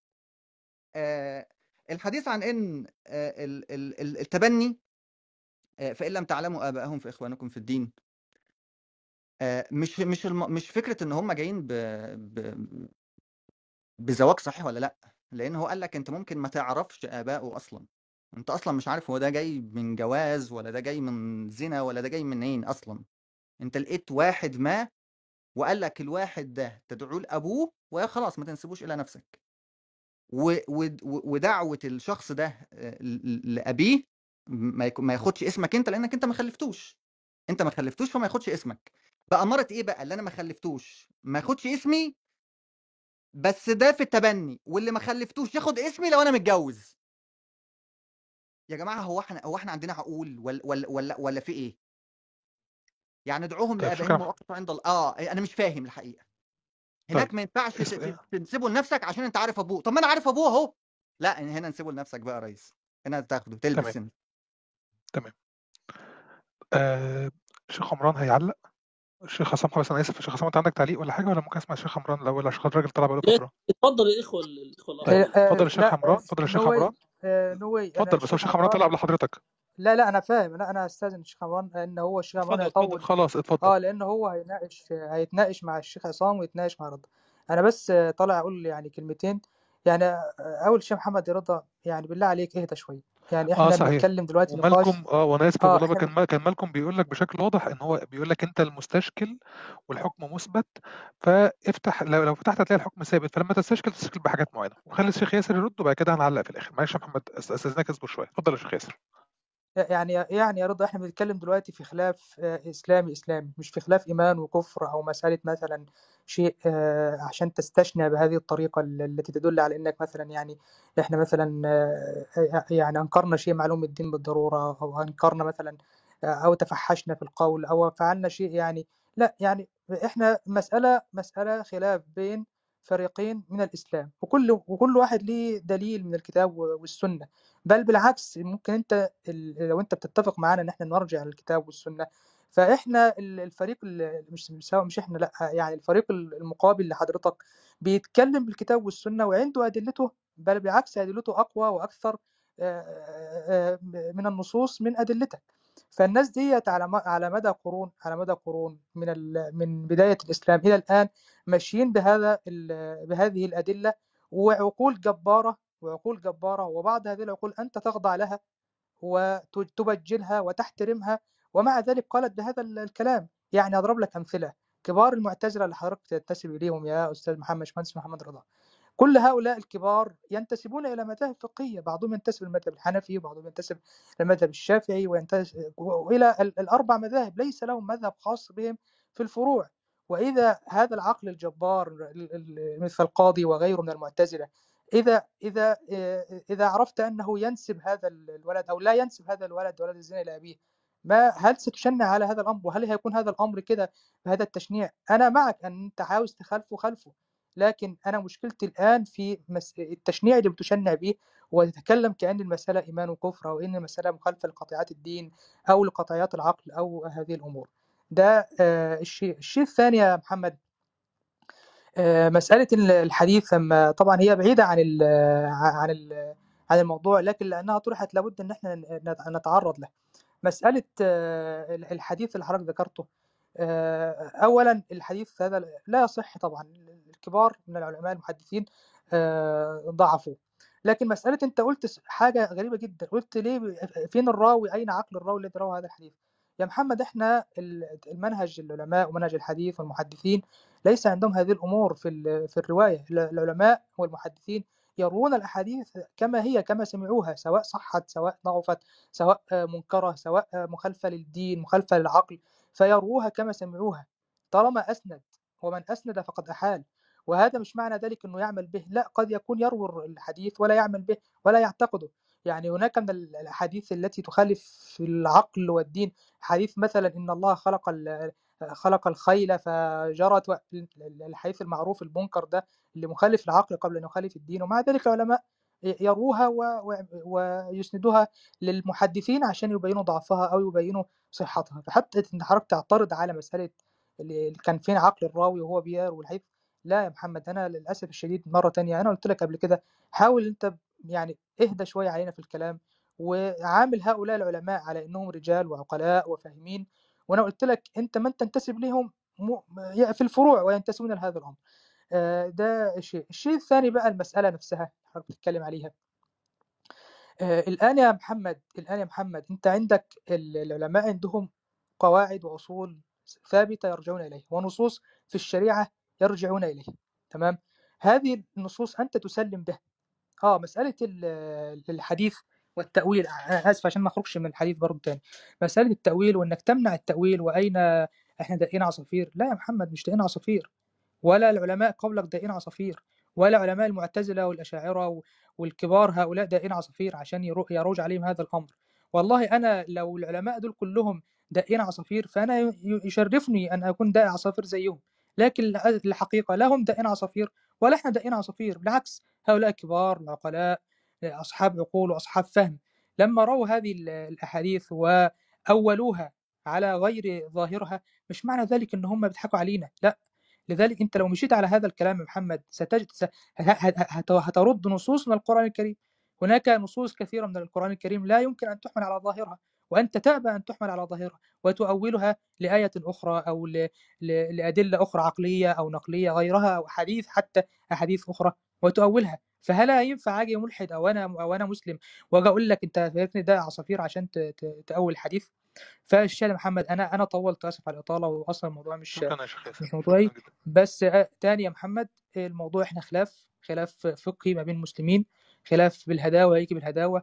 بلاش الحدة بلاش التنقص من قدر العلماء ومن ومن قدر المناقش. يبقى حاجة أختم بيها آسف يا نوي أختم بيها الكلام الكلام ده يا جماعة شوف إحنا يعني خلاف فقهي إسلامي يرجع إلى ضوابط وأصول و يعني عندنا الحمد لله رب العالمين على نعمة هذا الفقه ونعمة هذه الأصول نرجع إليها نعمة الخلاف المتحضر اللي بيننا. نتكلم في فرع من فروع الشريعة ومع ذلك نتكلم فيه وناخد ونرد بكل هدوء وبكل وكنت أتمنى إن محمد يتكلم بهذا الهدوء يعني. شكرا يا نوي واسف على الاطاله شكرا اتفضل. أساسا بس حضرتك لو حضرتك اتفضل. شكرا. طيب. شيخ عصام لو عندك تعقيب سريع ولا نسمع شيخ عمران وتعقب أنت في الآخر؟ أنا عارف إن إحنا معانا بالظبط من دلوقتي حوالي اتفضل اتفضل والله فضل اتفضلوا طيب. يعقب. طيب. لأن طيب شيخ ربما عمران عايز يعقب عليها في حاجة فرد طيب خلاص هو شيخ عمران عنده debate معاك أصلا. إزيك يا شيخ عمران أخبارك إيه؟ ده أول مرة حياك الله ازي حضرتك السلام عليكم. حيا الله حيا الله نو أنا wait بقول حياك الله أنا wait بقول إنه بفتح غرفة وبتكلم فيها هذا ليس تهديد ابدا والله بالعكس أنا أنا هستفيد. والله أنا أنا وأنا كان قصدي أنا بالمناسبة عايز ليس تهديد سيدي والله يا مولانا والله يا مولانا أنا أنا كذا حد قدم لي لحضرتك يعني اتكلم على حضرتك بشكل جيد أنا بس صوتي يكون واضح لأن الناس بيشتكوا من الصوت. وأنا آه، يعني يعني بغض النظر أنا بس كنت كان نفسي إن يكون في نقاش والنقاش يكون سريع. فأنا زي ما قلت لحضرتك أنا اتفقت مع الناس اللي لكن كانت موجوده للأسف أنا ما رح أحسن طول كون أنا بعد ساعة تقريبا عندي عمل وعم أقول للإخوة حتى مالكم ويتواصل معي وقال لي بهذه الغرفة قلت له أنا عندي عمل لكن على كل حال اتفضل يا سريع. اتفضل. دكتور عصام هل تسمح بنقاش معك أنت حصريا فقط؟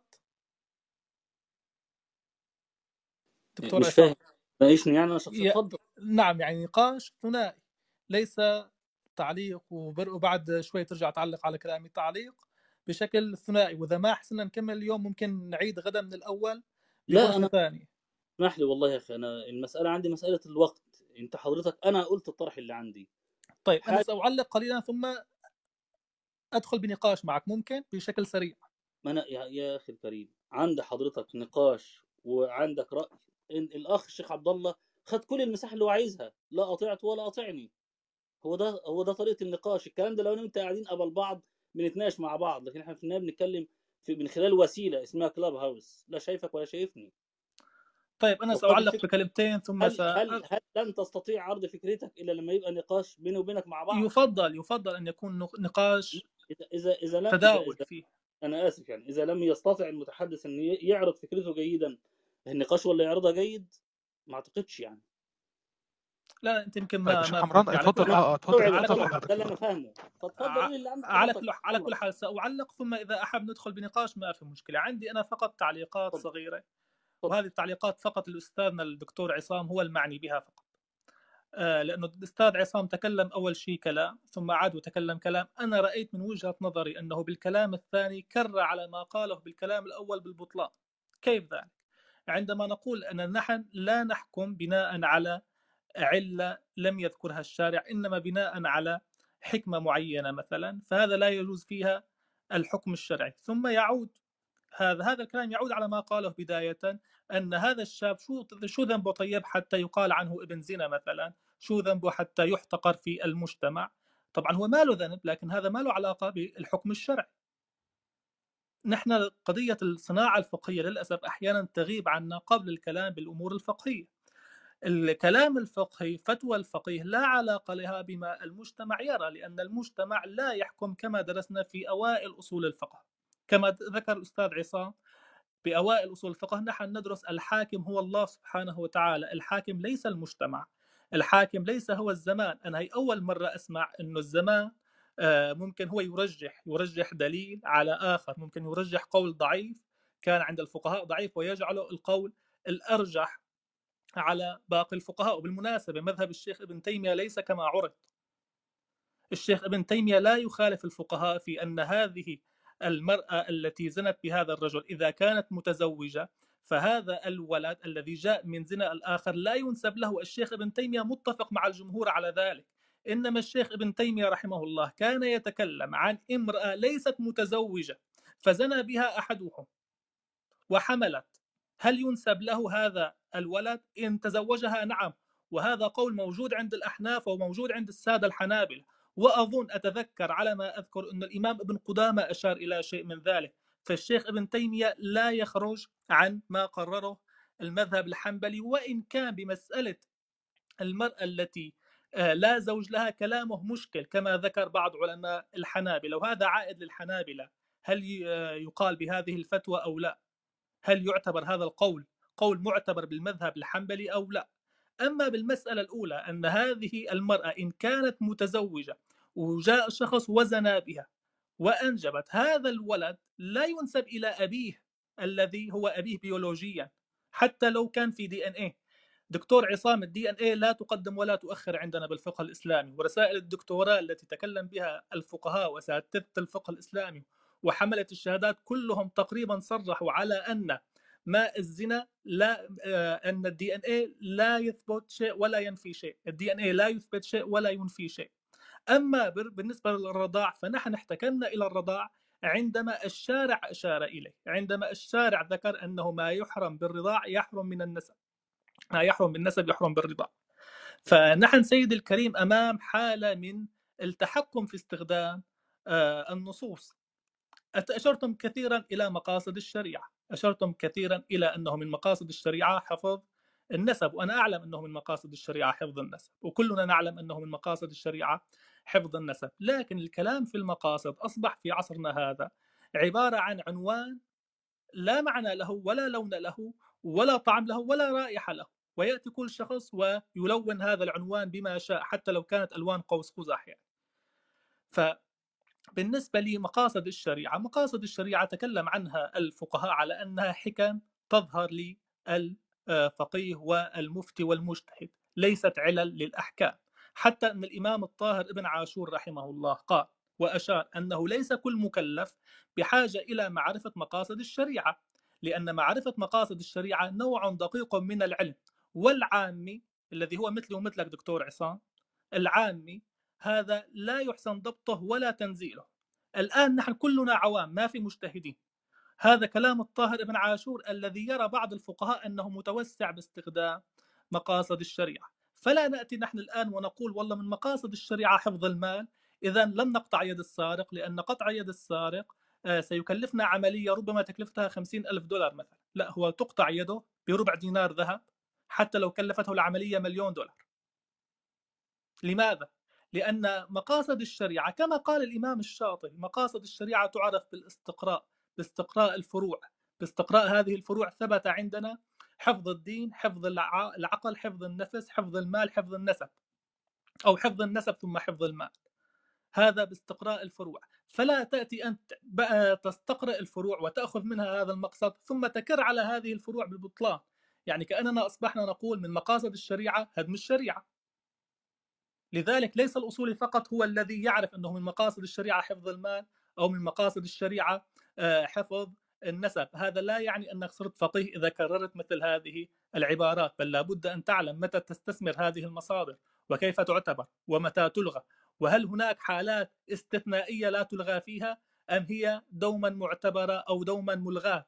كما نعلم هناك مقاصد هناك مصالح كما يذكر الإمام آه، الغزالي هناك مصالح غير معتبرة لأنها تخالف النص وهناك مقاصد معتبرة لأنها توافق النص مثل حرمة المسكرات وهذا عائد إلى القياس وهناك المصالح التي سكت عنها الشارع.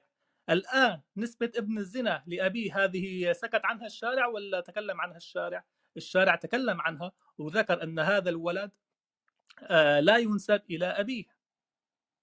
الشارع ذكر ذلك والأحاديث ذكر ذلك. فعلم المقاصد هو جانب من جانب أصول الفقه. يبحث فيه من كان كما قال الإمام الشاطبي ريانا من العلم. وهذا الشيء آه، أخي عصام هذا غير موجود لا عندي ولا عندك. وذكرت نفسي قبل أن أذكرك حتى لا تفهم أنها إساءة. مقاصد الشريعة ينظر فيها فقط الفقيه المجتهد. من اليوم من سخرية القدر أن محمد شحرور مثلا يتكلم بمقاصد الشريعة. فيحرم الزواج من ابنة العم قال لأنه هذا يضر بالصحة. وأن الولد يأتي ضاويا حتى استشهد بحديث النبي عليه الصلاة والسلام. فمقاصد الشريعة هي عبارة عن حكم تظهر للفقيه المجتهد. هذه الحكم ليست علة للأحكام الشرعية. والإمام الإمام الشاطبي رحمه الله الذي هو إمام الأصوليين في المقاصد قال لا يسرح العقل إلا بقدر ما يسرحه الشرع طيب الشرع ما قال لنا أن هناك وسائل طبيعية نلجأ إليها تثبت لنا النسب؟ الشارع ما قال ذلك. حتى على فكرة ما معنى النكاح؟ كلمة نكاح ما معناها؟ نحن كشافعية وأغلب الفقهاء باستثناء السادة الأحناف يرون أن النكاح هو العقد ليس الجماع. وبالتالي أستاذ عصام أنت تعلم هناك إجماع على أنه هذه ابنة الزنا لا ترث. إجماع هناك على ذلك. أم أنك لا ترى الإجماع حجة من مصادر الشريعة مصدر من مصادر التشريع؟ الإجماع مصدر من مصادر التشريع ولم يخالف بذلك. إلا قوم لا يعتد بهم لا بالوفاق ولا بالخلاف كما قال الإمام ابن الهمام. بعض الزنادقة بعض الخوارج والشيعة قالوا الإجماع ليس حجة. فذكر الكمال ابن الهمام قال هؤلاء مع زندقتهم ومع فسقهم وجدوا بعد عصر الإجماع. والذي يأتي بعد عصر الإجماع ويخالف شيء أجمع عليه الفقهاء قوله لا يعتبر لا ينظر إليه. وهناك إجماع على أن هذا الابن لا ينسب إلى هذا الأب إن كانت هذه المرأة متزوجة. هذا إذا اعتبرنا أن قول الشيخ ابن تيمية ممكن ينسخ الإجماع والشيخ ابن تيمية بالواقع وجد بعد عصر الإجماع والشيخ ابن تيمية حنبلي ففي حال خالف المعتمد بالمذهب الحنبلي لا يلتفت إلى الشيخ ابن تيمية رحمه الله مع احترامنا له وإجلاله مع بيان أن كلامه ليس كما سوق في هذه آه، الغرفة. فنحن ينبغي أن نفهم أن الطرح الفقهي المسائل الفقهية الفتوى الفقهية لا تكون بناء على طريقة أنه والله هذا مش عاجبنا وشو ذنبه لهذا الطفل وما إلى ذلك من طريقة شعبوية للأسف نراها في عصرنا. كذلك الاستشهاد بالآيات أحيانا يكون الاستشهاد بالآيات والأحاديث ليس في محله. يعني مثلا ما علاقة شو هي الآيات اللي استدليتم بها.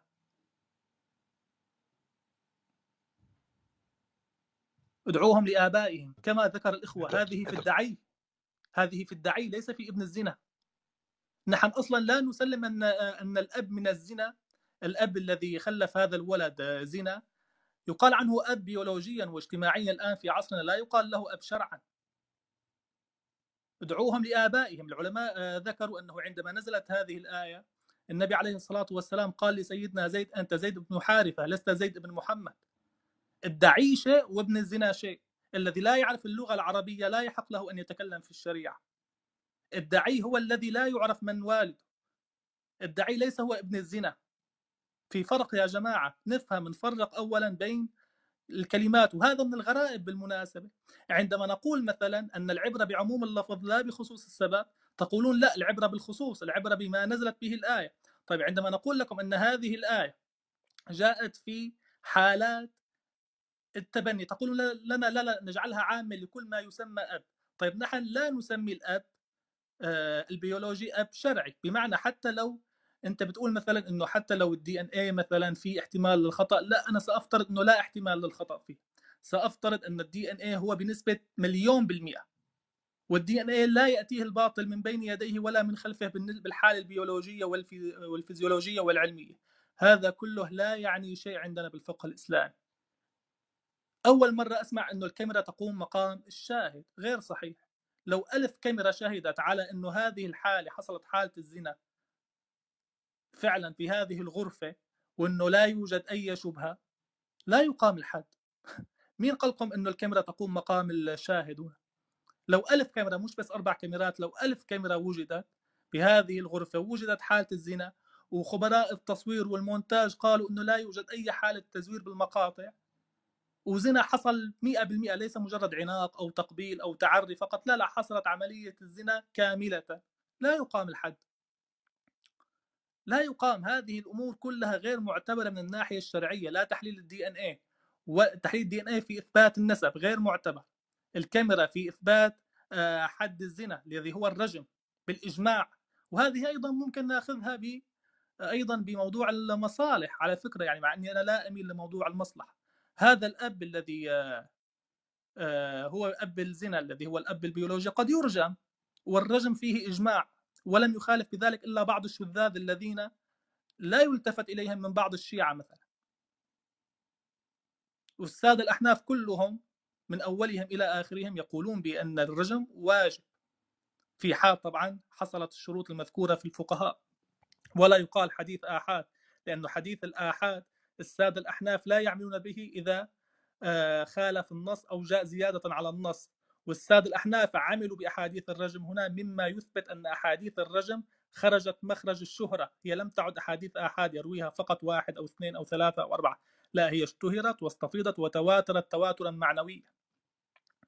فهذه الأمور كلها يعني ممكن أن تذكر بهذا السياق الذي لم يلتفت إليه للأسف.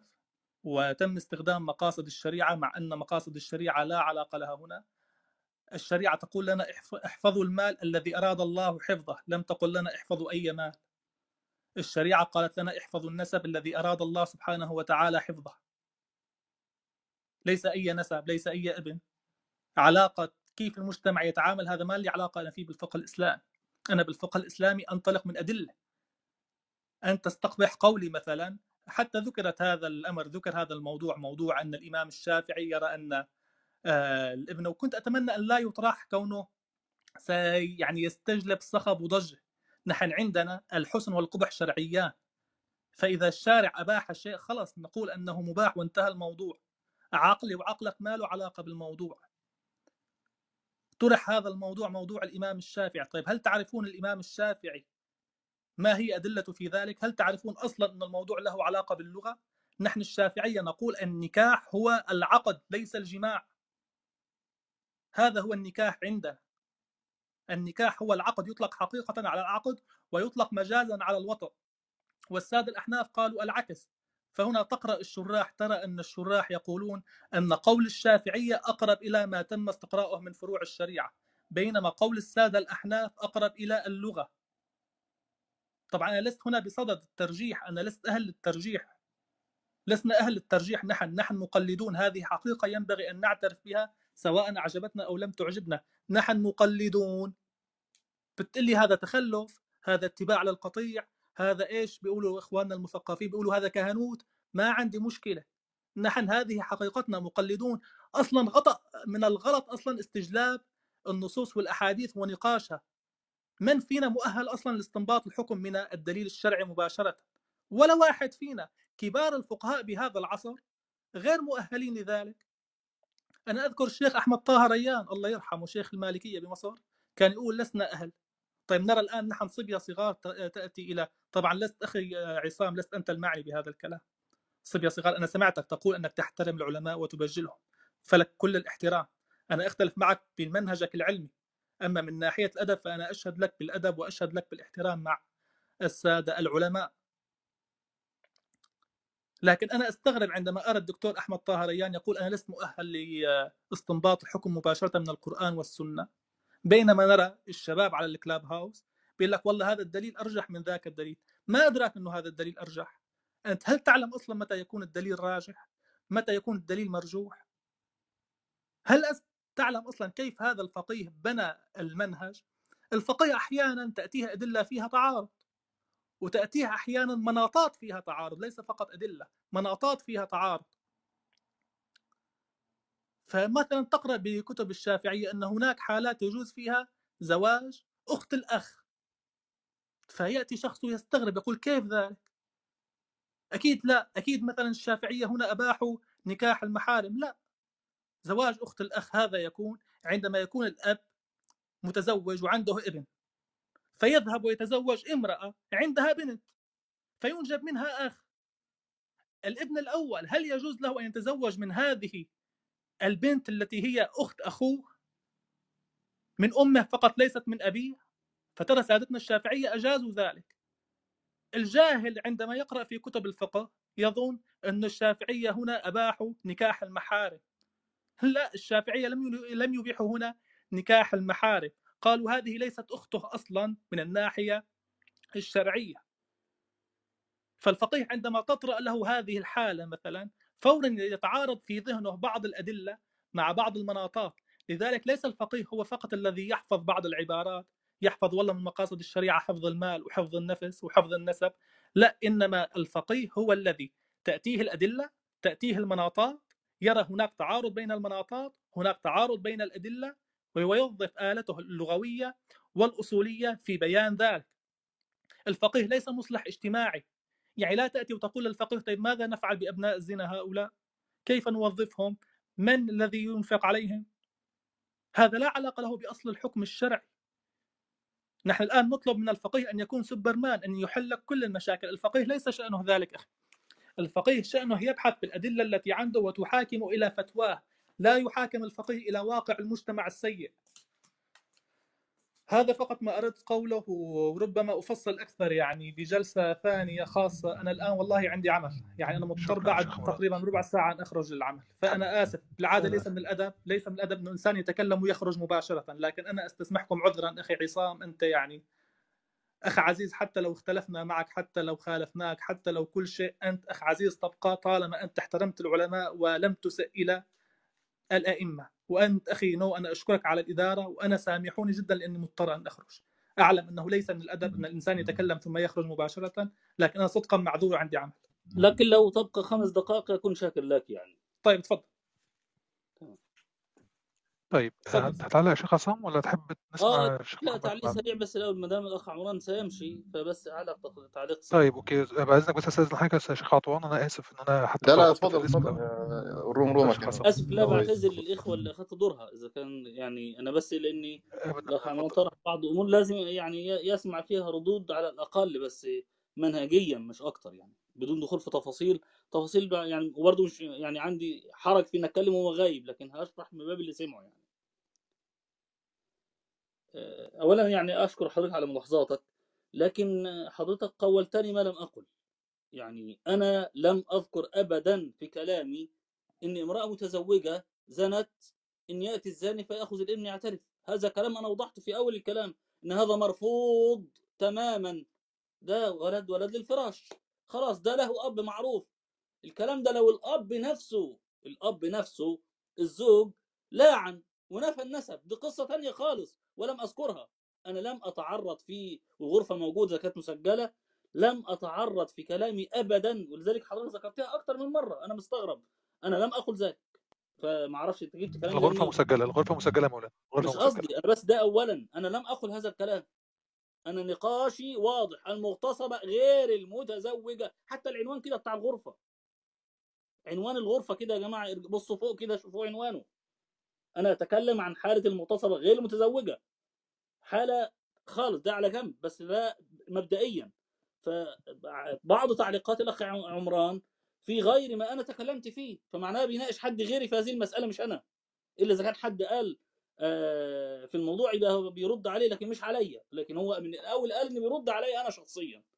فده بس نقطة أحب أوضحها من البداية يعني. أنا لم أقل مثل هذا الكلام ابدا. أنا لم أقل ابدا في كلامي إني الزنا يثبت بالكاميرا. ما حصلش. أنا بناقش الأخ الشيخ عبد الله في قضية إني بيقول ان لو واحد دلوقتي جه فسأل فالنبي صلى الله عليه وسلم في الحديث إني ويعلم ان هو سارق. فقال لقد أقسم ما فيش بينة فأقسم.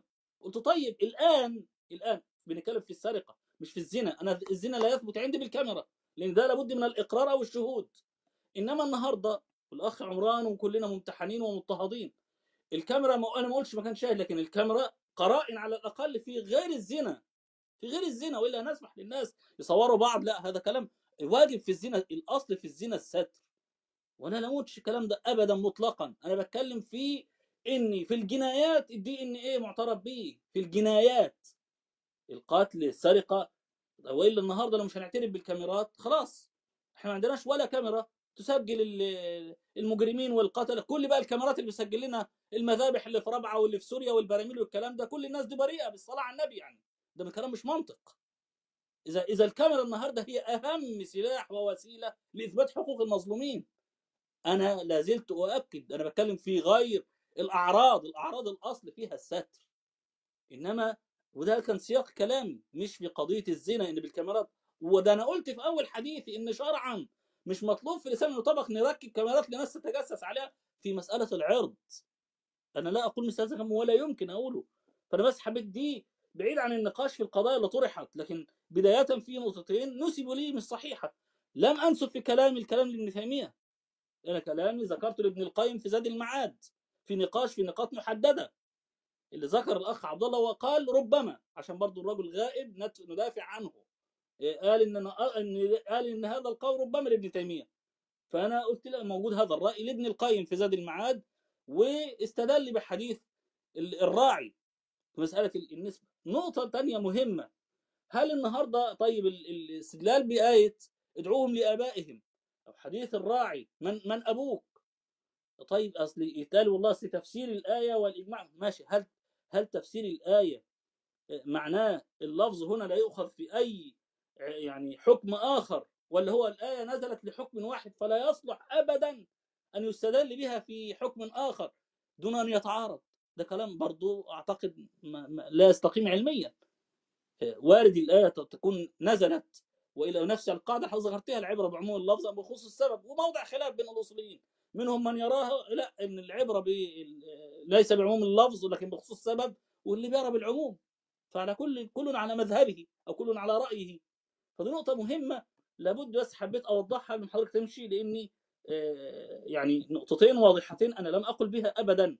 آه، مسألة إن الأخ برضو لما قال الشافعية حتى هذا القول اللي عند الشافعية اللي ينقل عن الشافعي وأنا أعلم إنك شافعي لكن أعتقد أنا قارئ جيدا في المذهب الشافعي وعندنا المصادر.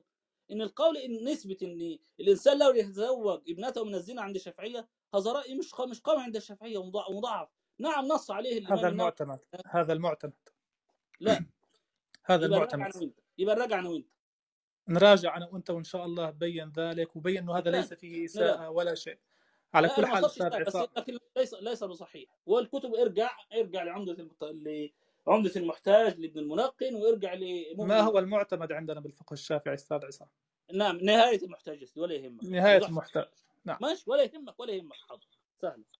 نرجع لكتب الشافعية ونرجع وأنا قلت لك آه نعم نص عليه النووي في المنهاج.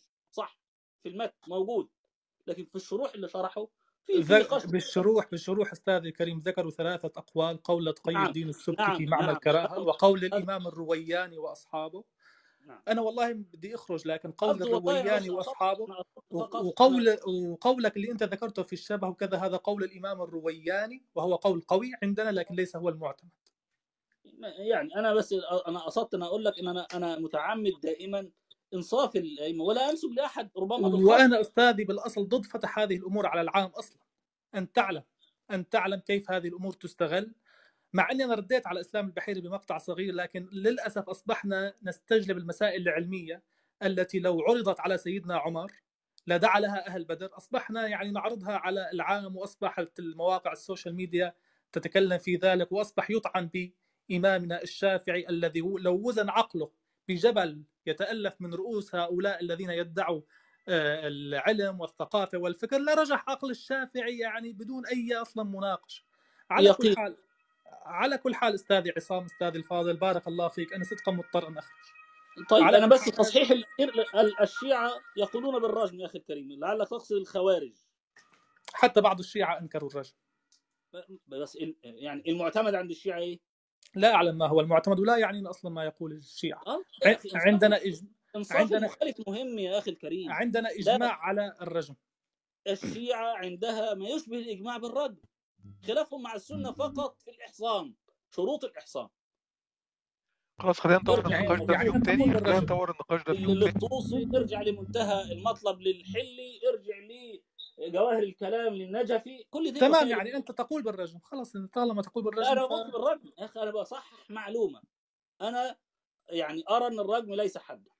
ما يعني بغض النظر عن خلينا خلينا تخالف تخالف الإجماع في ذلك. ما نناقش نناقش إن شاء الله. لا, ناقش لا ده في هو تقريبا الشيخ ان عمران عنده بوليس آه، يا شيخ عصام واضح إن هو يعني تقريبا في الشارع. كانوا في وراه في وراه بوليس وسرينه وكده طب ربنا أنا يا عندي ربنا عمل ه... عندي عمل ليلي هذه الليلة للأسف أنا يا أخي بكم لكن أنا عندي عمل ليلي. بارك الله بكم وجزاكم كل خير على نورتنا يا مولانا استضافتي والله يحفظكم جميعا.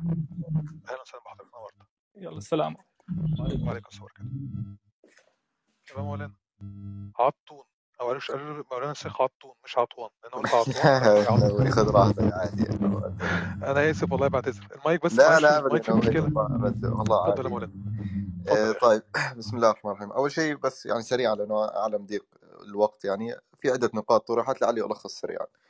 أول نقطة وصراحة هذه طبعا أنا ما أنسب قول لأحد. أنا أقول اللي سمعته يعني ما أقصد شيخ عصام أو رضا أو نووي. الكلام الذي قيل مسألة إنه المغتصبة إني أزوجها من الذي اغتصبها إني أجيب هذا الرجل أقول له تعال تزوجها يا جماعة هذه طامة. كيف يعني رجل اغتصب امرأة ثم نقول لها تعال حلال عليك تزوجها. يا جماعة هذا ما لا يرضي الله ولا رسوله ولا حتى المرأة لا ترضى بهذا. تقول رجل اغتصبني بعدين أتزوجه؟ من يرضى بهذا؟ فالشريعة ما أتت بهذا. بل هذا ظلم الشريعة لا تأتي به. أيضا المساله الثانية مش كده عطون لحظة ما هي جاي ال- محدش قال كده شيخ محدش قال عصام كده يا شيخ أصلا عصام قول ابن تيمية عطون محدش قال كده. جميل. أنا أقول هذا هذا اللي أنت سمعته. فهمت خطأ أنت فهمت اي خطأ. محدش قال المغتصبة تتحصل فيها كده محدش قال كده. جاي. آه، مسألة ابن تيمية رحمة الله عليه شيخ الإسلام ونسبوا لها ابن القيم. يا شيخ عصام كل بحثهم في الزانية غير غير متزوجة. ما أحد منهم بحث في المغتصبة. فرق كبير بين واحدة زنت برضاها وبين مغتصبة اغتصبت بغير رضاها. يعني هذا قياس مع الفارق. فرق بين الثرى والثريا. بين تقيس بين امرأة ذهبت وزنت بنفسها برضاها. هذه نعم فيها خلاف. وإن كان مثلا الشيخ عبد الله وضح وأن هذا قول الجمهور أنه لا ينسب للزاني وبين امرأة ج- جيء بها واغتصبت يعني غصبا عنها اغتصاب. ثم أقول والله أنسبه لأبيه. ما ما يعني هذا يعني صعب إنك تنسب قولك لأحد من الفقهاء. ما بحثوا مسألة المغتصب هذا؟ ما ما ذكروها ابن تيمية و- وابن القيم وابن مفلح وكل هؤلاء العلماء حتى الأحناف. المساله الاخيره أيضا أو مساله الحديث طبعا ما ما عندي زيادة على الشيخ عبد الله الله يجزاه خير والشيخ ياسر لكن نقطة وحيدة إنه العلماء الذين صححوا ائتي بتوجيههم توجيههم معتبر توجيههم للحديث نعم معتبر لما يقول ولد الزنا أي أنه مكثر من الزنا أو حتى حتى في توجيه آخر وأراه يعني لسه أفضل بغض النظر عن صحة الحديث أن هذا. هذا خبر خرج مخ... مخرج الغالب أن يغلب على ابن الزنا أن يكون كذا وكذا. ليس حكم لكنه خرج مخرج الغالب وهذا موجود بكثير من, الآيات والأحاديث. المسألة يا شيخ عصام أن هذه المسألة الفقهية أنت لما تقول أن هذا الرجل الذي اغتصب امرأة ثم ننسب له الطفل له ننسب الطفل له هذه مكافأة أنت تكافئه على عمله. أنت تقول له أحسن جزاك الله خير هذا الابن الذي أنت أتيت به بالحرام هذا ابنك. ولا يعني ما أظن يا شيخ عصام أنت تخالف أنه العلماء ما بحثوا هذه المسألة ما ليس هم بحثوا مسألة المغتصب وأن هذا لا ينسب له لكن ما قالوا أن الذي يغتصب ينسب الولد له. بحث ابن تيمية والأحناف وهذا قول عند ابن مفلح هذه الأمور كلها في الزانية برضاها. زنا حالة زنا عادية. أما امرأة اغتصبت ثم أنسب الابن للمغتصب والله هذا لا يرضي الله ولا رسوله. كيف. يعني شخص بالحرام يذهب يغتصب أعراض الناس ويهتك أعراضهم ثم أقول له ترى هذا ابنك. أنا ما أنصفت ما أنصفت المرأة أول شيء ما أنصفت ال- ال- الأم ولا أنصفت أحد بل ظلمت الأم هذه إنه نسب هذا الولد إلى رجل هي لا ترضاه لا ترضى أن هذا يكون أب لابنها.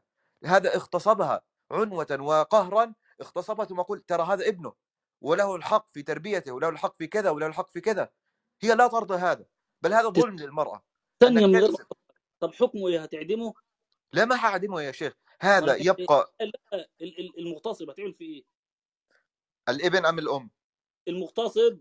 المغتصب هذا إي المغتصب. هذا حكمه عند الحك... إيه، طبعا الف- الفقهاء آه، رحمهم الله إن كان استخدم ال... يعني التهديد أو كذا ويعني دخل في حد الحرابة إما بالقوة وكذا هذا يستخدم عليه حد الحرابة. وإن لم يكن يرجم إذا كان محصن يرجم وإن لم يكن محصنا فالجلد فقط.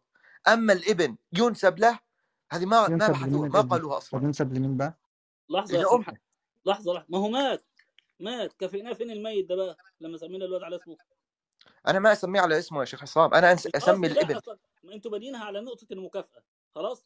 علشان بس ما ابقاش بقطعك اتفضل. لا لا عادي عادي. قاطعني اديناه إعدام. لا القوانين دلوقتي بتدي المغتصب متجوز مش متجوز الإعدام. مات. مات. كفيناه فين بقى؟ في التربة؟ والله يا شيخ عصام حتى مع موته. وقتل شر قتلى أن الأم لن ترضى أن ابنها هذا ينسب لمن اغتصبها. والله لن ترضى. تقول هذا اغتصبني ثم ينسب له زور وبهتان ما حترضى. وانسال اسأل أي امرأة أن الذي اغتصبك ينسب هذا له لن ترضى. ما في آه، يعني فطرة المرأة وغريزتها وشهوتها أو أي أمر يرضى أن الذي اغتصبها ينسب الابن لها. يعني فوق ما ظلمت ظلمت وهتك فطرة فوق ما ظلمت هي أيضا تظلم. عطون عطون فطرة الراجل المتجوز إن يكون عارف إن مراته زانية بواحد تاني وينسب ابنه إليه عادي. لا لا مش عادي. إذا طلع إذا آه إذا أصر أو إذا قال- بالملاعنة لا ينسب له ينسب للأم. إذا هو طلب الملاعنة لا ينسب له ابدا. إذا قال هذا ليس ابني وأنا ألاعن على هذا لا ينسب له. آه لكن ال DNA يعني يعني ما نصدقش ال DNA ونصدق الملاعنة. نقول له احلف كده؟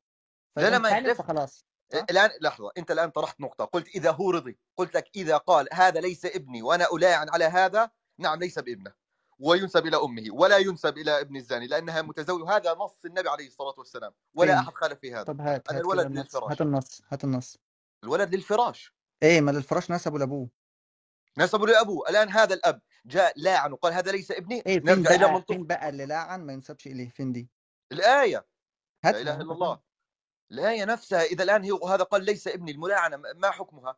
ما اللي يترتب على الأحكام؟ أظن الشيخ عصام لا يخالف الملاعنة الملاعنة في الزنا أيوه عطون الملاعنة في الزنا أنه يقول هذا بنتكلم الابن بقى في الولد مش في الز... نفس في هذا كله الزنا. يترتب ممكن الز... قال هذا الولد ليس بابني هذا ولد زنا ليس بابني ولاعن على هذا لا ينسب الولد له بل ينسب إلى أمه. عطون عطون. هي نقطة الملاعنة نقطة واضحة الزنا سواء الزنا ده نتج عنه ولد أو ل- أو أو ما نتجش.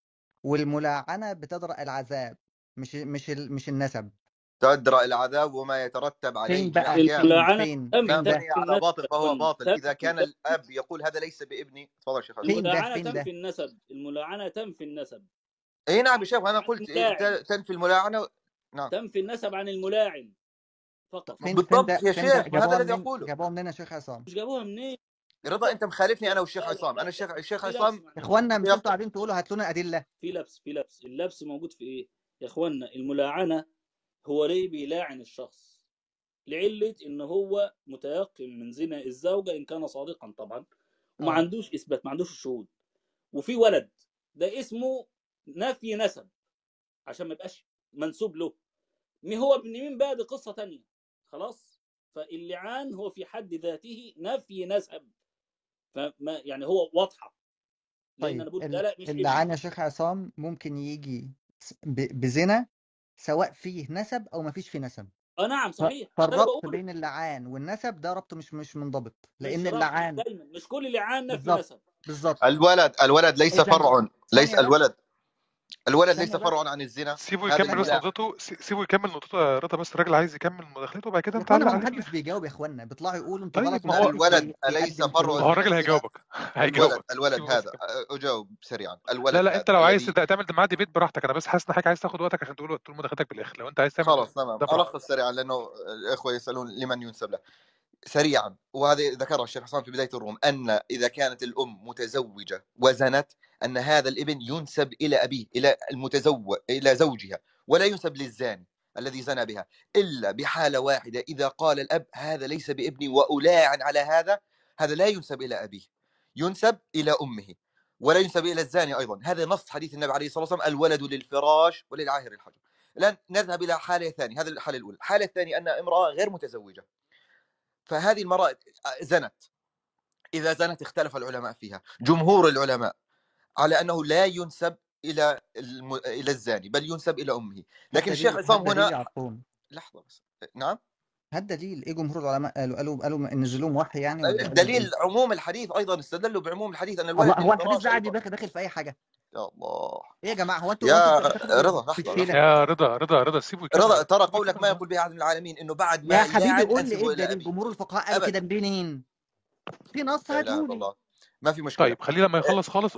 شيخ بص أنا كده لا لا براحتك خالص. أنا بس أقول لك حاجة يا جماعة جمهور الفقهاء إما بيقولوا من دماغهم أو بيقولوا بدليل. لو بيقولوا بدليل هاتهولي. لو بيقولوا من دماغهم ما يلزمونيش. تمام خلاص. بشويش كده بهدوء. أنا أنا بعت مقال الشيخ عصام على قناة التليجرام وحضرتك بعد ما حضرتك تخلص لو أنت عندك الأدلة الشرعية لو حضرتك حابب تبعتها لي على على التليجرام هيبقى لطيف احطها على القناة برده وحضرتك لو حابب تسرد الأدلة طبعا ده محتاج وقت طويل بس لو أنت حابب تذكر في, في, في كلام حضرتك مصادر ده هيبقى شيء ألطف كتير أنا آسف الأدلة بس الأدلة بس. قالوا كده بناء على 1 2 3 طيب سريعا آه. بس الخص يا نووي بالله أول شيء طلب بس طلب حديث في الملاعنه إنه ينفي وكذا. ارجع للحديث في الصحيحين عن عبد الله بن عمر. أن رجلا اتهم امرأته بالزنا ونفى كون ولدها منه. في زمن الرسول عليه الصلاة والسلام فأمرهما رسول الله عليه الصلاة والسلام فتلاعنا كما قال الله تعالى ثم قضى بالولد للمرأة وفرق بين المتلاعنين. هذا نص النبي عليه الصلاة والسلام في الصحيحين حديث ابن عمر. القصد الآن والزنا هذه مسألة إنه الزنا فرع أو الولد هذا فرع عن الزنا. فإذا قال إن هذا ليس ابني أصلا هذا تحصيل حاصل إنه هذا الولد لا ينسب له. يقول هذا ليس بابني. ثم أقول لا بغصب بدي أنسب لك الشريعه لا تأتي بهذا.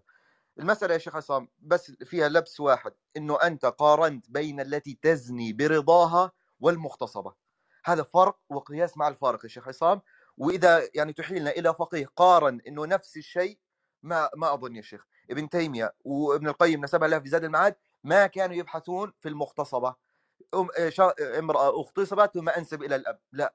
قولك الآن لا تستطيع أن تنسبها إلى عالم. قل هذا اجتهادي ونناقش.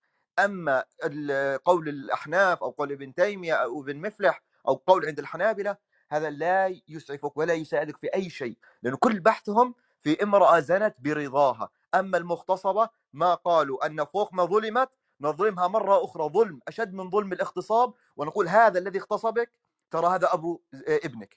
ترى هذا ظلم أشد من ظلم الاغتصاب. وبدل ما تكون ظلمت مرة ظلمت مرتين بل أضعاف. والشريعة لا تظلم أحدا. وما كان ربك بظلام للعبيد. أنا امرأة اغتصبت ثم قلت ترى هذا برضاك مش برضاك هذا أب ابنك. وروح يلا.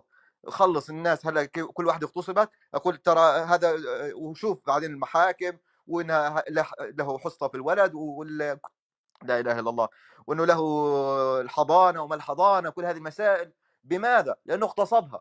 يعني فوق ما اعتدى عليها أعطيه حقوق. لا يخسي ما له أي حق هذا هذا مجرم هذا اعتدى على حكم الله ورسوله هذا اعتدى على حقوق الناس وهتك أعراض الناس ثم أعطيه حقوق إنه هذا أب لا يخسي هذا ما, ما يساوي شيء فهذا اللي حبيت أقوله والأدلة واضحة وأظن الشيخ عصام يخالف في إنه مسألة الملاعنة تفرق في النسب أيضا بس اعطون ده اللي جاي تقوله إن المغتصب ما يتسماش والباقي ما تكلمتش فيه أي أي إيش الباقي؟ إنه والله الرضاع يحرم ولا ما يحرم؟ اي الرضاع يحرم ولا لا مشكلة. مش حكاية الرضاع يحرم ولا لا يحرم آه، أول حاجة فكرة الملاعنة.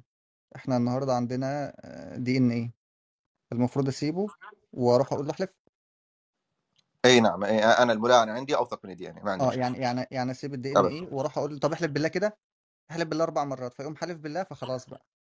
والله هذا نص القرآن أنا إيش أعمل؟ القرآن أيوه امرني بهذا. ما أنت دلوقتي هو مش ممكن مش ممكن يتعمل الآية اثنين مش ممكن يتعمل يعني اثنين. أنا مش ممكن يعني بعد الملاعنة مش مو... مش ما أنا. عارف إن ده نص مش القران ممكن يعني لو مش النبي ممكن مش ممكن يكون في الملاعنه يا رضا سؤال بس مش ممكن الاثنين مع بعض مش ممكن حد الملاعنة والدي ان يتخيل إيه طب بس حد يتخيل بس النبي عايش معانا الأيام دي لا لا أنا ما ما, أفترض انه الرسول عليه الصلاة والسلام عايش ما تفترضش عادي.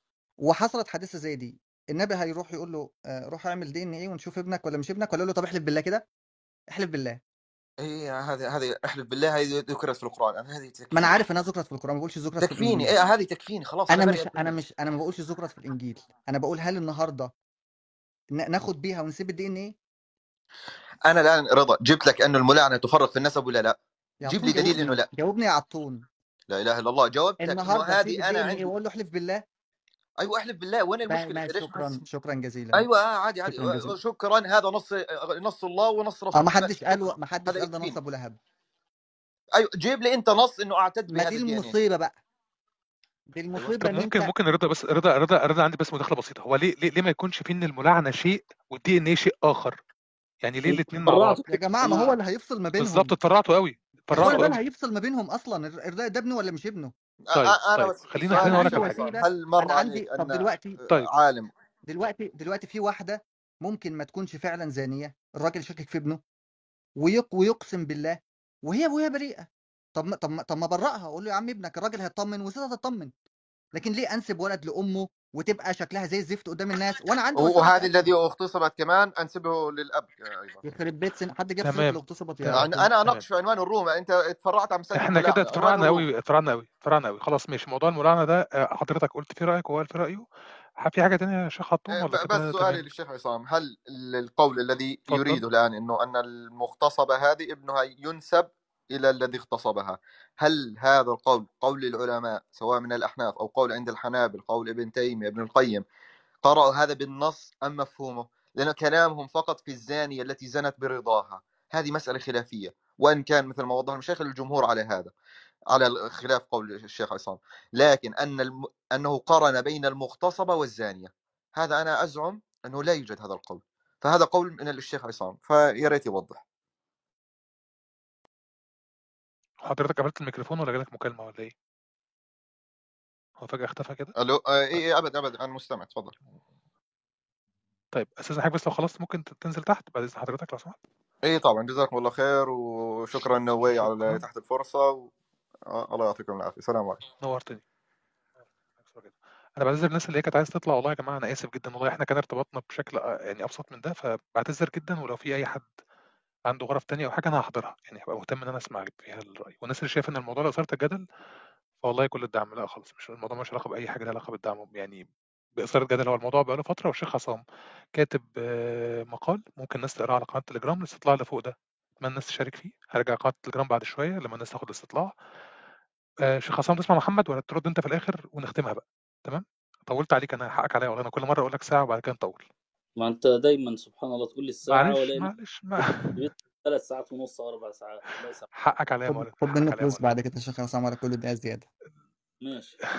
هديك كتب كتب كتب. مكتبة صاحبك كلها عندي. حلو كده؟ ماشي. ماشي. اتفضل يا محمد لا ماشي يعني موافق يعني ماشي كمل. أنا هقبل أقبل. الله يسامحك. ماشي يا مولد. تلبسنا اتفضل يا محمد رضا. لا لا خلاص استغفر الله. اتفضل يا محمد. طيب ال- هعمل سمرايز كده يعني للكلام اللي فات. أم، ما اسهل يا إخوانا إن أنا أقول فلان قال وفلان قال وفلان قال وفلان قال. يعني من يظن إن حياته كلها على إن قال فلان وقال فلان وقال فلان؟ من يظن إن هو كده عالم؟ دي محتاجة كلام. آه ومن يظن إن هو أتى بجديد حكاية قال فلان كذا وأنا بتبع العلماء؟ أنت أنت بغبغان. ال- ال- المشكلة مش في إنه بغبغان لأ المشكلة إن هو بيقول أنا بغبغان. أنا لا أستطيع أن أحكم وبتاع وحاجة زي كده. ومع ذلك بيطلع يعترض. يعني أنت تعرف تعترض عادي لكن ما تعرفش تقول رأيك. يعني أنت عارف الرأي التاني ليه غلط لكن ما تعرفش رأيك ليه صح. بس أنا عارف التاني ليه غلط. طب يا سيدي اللي يخليك تغلط الآخر؟ يخليك تص... يعني اللي عندك ملكة إنك تقول هذا الاستنباط خاطئ معناها إنك تعلم كيف كيفية الاستنباط الصحيح. فأنا بستعجب لمن يأتي ويقول نحن مقلدون ونحن لا نفقه شيئا ثم هو يخطئ غيره. طب أنت بتخطئه عن إيه؟ لو بتخطئه عن جهل فشكرا مع السلامة. يعني أنت رأيك مش هيكون فارق لا, لا صرف ولا عدل. يعني المقلد هو هو بغبغان. فالبغبغان سواء قال يمين مش هتفرق سواء قال شمال مش هتفرق. وبالتالي اتفاقه زي مخالفته رأيه زي عدمه. المفروض بما إنه مقلد يقول شكرا يا جماعة السلام عليكم. والله أنا بقول برأي المذاهب وما أعرفش حتى هم بيقولوا كده ليه. يعني أنا بتبع قول ما ولا أدري أصلا هو بيقولوا كده ليه والله روح اسألهم بقى فنروح نكلم الناس الكبيرة بقى. ف... ف... فرجاء يكون ده أسلوب متبع بعد كده. المقلد يا جماعة جيب لنا ناس كبيرة نتكلم معاه. لكن مش كل شوية يطلع يقول أنا مقلد أنا مقلد أنا مقلد. طب يا سيدي هات هات هات هات لنا ناس كبيرة نتكلم معاهم. هات لنا أخوك الكبير كده زي ما بيقولوا والله يجيب لك اخويا هات لنا أخوك يا سيدي ونشوف الناس اللي بتفكر ون... ونقول لهم أنتوا جبتوا الكلام ده إزاي يعني. الحاجة الثانية هي فكرة حكاية ال- عموم اللفظ وخصوص السبب دي. آه، في حادثة الرضاعة هنقول لأ العبرة هنا بخصوص السبب مش بعموم اللفظ. وفي حادثة زنا المتجوزة هنقول العبرة هنا بعموم اللفظ ده بخصوص السبب. وفي حادثة ال ال ال ال التبني هنقول لأ الموضوع هنا في التبني. رغم سبح- سبحان الله ابن القيم في أظن في كتاب تحفة المولود. آه، كان بيستدل بإن المولود اللي يسميه أبوه مش أمه. يعني راجل متجوز أمه راجل متجوز واحدة عادي وخلف ولد. مين بقى اللي يسميه؟ قال لك أبوه أبوه اللي يسميه. طب ما الأم برضو ما ما هي ما هو ابنها. تسميه برضو هي كمان. قال لك لأ لأن ربنا قال ادعوهم لآبائهم. لكن لو ابن القيم قال ادعوا له ادعوهم لآبائهم في مين اللي يسمي ابنه؟ إمام. و... ويعني وتلميذ تلميذ ابن تيمية و... و... وكتبه تدرس يعني. لما حد فينا يقول لا أنت ابن 60 كلب بقى أنت ابن 60 كلب جاهل بقى رويبضه بقى أنت شكلك أنت شكلك أنت شكلك رويبضه ده أنت وهو قال كده يعني. أنتوا بت... أنتوا بتستدلوا بالآيات أنتوا مش عارفين أنتوا بتستدلوا بالآيات إزاي ولا عارفين العبره من اللفظ اللي هو بخصوص أنتوا ب... إحنا إحنا بنبقى جهلة يعني. لما نيجي لما يجي يقول لك لا هو لا ينسب إليه لا ينسب لأبيه لأن مش أبوه اللي هو مثلا ال- الغير محصن. ليه مش هنسميه باسم أبوه؟ قال لك لأنه غير شرعي. فلا يسمى أب أصلا عشان ينسب إليه. طب أمال نعمل إيه؟ إن ننسبه لأمه. الله طب وده تسمى أم بقى؟ يعني لما هو لا يسمى أب لأنه جواز غير شرعي دي تسمى أم. فإذا كانت هتسمى أم علشان إنه إنه ابنها من بطنها وعادي ينسب إلى أمه عشان من بطنها طب ما التاني ينسب إلى أبوه لأنه من صلبه. فإما إن إحنا نعتبر الصلب حكم وزي ما بتنسبه للأم اللي هي جابته في طريقة غير شرعية ومع ذلك قلت أم وسميته باسمها تسميه برضه لأبوه وتسم أو أو تشيله بقى تشيل اسم أمه وتشيل اسم أبوه تقول دي أصلا مش أمه أصلا دي مش أمه. ليه؟ لأن الأم والله هي اللي جايباه بطريقة شرعية والست دي جابته بطريقه غير شرعية. عشان كده بقول الموضوع يا إخوانا سمك لبن تمر هندي. شوية نسميه ب... والله هنا مشيه باسم الأم هتنفع أمه وده مش هينفع أبوه. ده هنسميه للفراش وده إيه إيه إيه إيه يا إخوانا؟ عندنا دي إن إيه بس مش هناخد الدي إن إيه هنقول له احلف يقف قدام القاضي يقول له طب احلف بالله كده يقول له والله ما يقول له طب خلاص صدقتك يلا يا عم. فأنا فأنا فأنا لما لما النبي حتى شاف ال ال ال الولد التاني شافه شبه ال- الشخص شبهه وقال له الولد الفراش وهو هو شايف إن هو شبهه. فأنا فأنا فأنا أنا نفسي أفهم دي راجل هيقبلها على نفسه يعني؟ مقاصد الشريعة اللي بناخدها بمزاجنا. شوف هو مقاصد الشريعة منها حفظ النسل وحفظ النسل مقصود بيه حفظ النسب بس إحنا هندغدغ الأنساب عادي. ولما تيجي تسألني هقول لك أنت صدقت نفسك ولا إيه؟ صدقت نفسك إن مقاصد الشريعة حفظ النسب؟ لا إحنا إحنا نهرج الموضوع الموضوع هنا موضوع نصي تعبدي حط جزمه في بقك. قال الله قال رسول نصي وتعبدي بس وبتاع. وتروح في حتة تانية لا ما إحنا ما يا ابني الدين فهم ومقاصد وبتاع وال... والأحوال والزمن والإسلام صالح لكل زمان ومكان يعني تشيري بيكن حرفيا يعني. أنت بتاخد من الإسلام اللي أنت عايزه وبتاخد من الفقه اللي أنت عايزه وبت... زي ما أنت عايز يعني. وضحت ب- بختم بختم بختم. أنت قطعت وكنت أقول آخر نقطة الله يخرب بيت سنينك اتفضل معلش آخر نقطة. راحت كانت والله آخر نقطة هقولها. الحمد لله كويس خلاص ده شيء كويس أوي والله ده شيء جميل. ده الحمد لله ده ده فضل من ربنا الحمد لله. طيب. اتفضل يا شيخ عصام ويبقى اختمها مسك كده. اتفضل يا مولانا. معلش طولت عليك. يعني أنا أستبعد حكاية ختامه مسك دي عشان ما نبقاش بنزكي نفسنا عن باقي. كله كله لا لا ان أنا أنا اللي هختم أنا اللي هختم بعدك فبقى اختمها مسك بيا أنا آه أنا أنا آسف آسف لو هتبقى انت المسك يا نو آسف يا شيخ عصام ثانية واحدة. ثانية واحدة. اتفضل آه، حكاية اخوانا الإساءة للأئمة حكاية الإساءة للأئمة وبتاع ومش عارف إيه وحاجات زي كده وأنتوا بتسألوا الائمه وبتاع. اخوانا أنت لما تطلع تقول الإجماع مش عارف إيه ولم يخالف في ذلك إلا الزنادقه زندقه إبراهيم إبراهيم نظام زنديق. هو أنت عادي تقول عن إبراهيم نظام زنديق وأنا أقعد أتفرج بقى أزغرط لك. وأنت بتقول لم يخالف وأقعد بقى وده كده مش ده, ده كده أنت لا تخطئ في العلماء. لما الشوكاني خالف في الإجماع آه، آه، آه، ابن رشد الحفيد اتكلم في حكاية نص الإجماع هل هل عقلا يجوز إن الأمة تجتمع على الخطا ولا لأ؟ فأنت ممكن تقول ده رأيي واللي مخالفني زنديق وأنت كده عادي ما بتغلطش في العلماء. لكن أنا لما أختلف أنت ابن 60 في 70 بتغلط في العلماء. فمعلش يا إخوانا اللي هيقول على العلماء بتوعنا زنادقة هقول برضو على التانيين زنادقة. إما إن إحنا نحترم بعض بقى يعني على طول الخط. شكرا.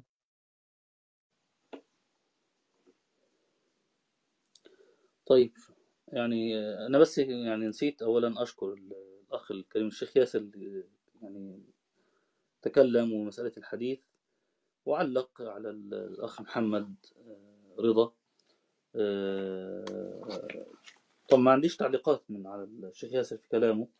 آه، الأخ مالكم إكس على حسب كلام اللي كاتبه يعني إني وكان قال بعض اللي قال إن الكلام عاطفي.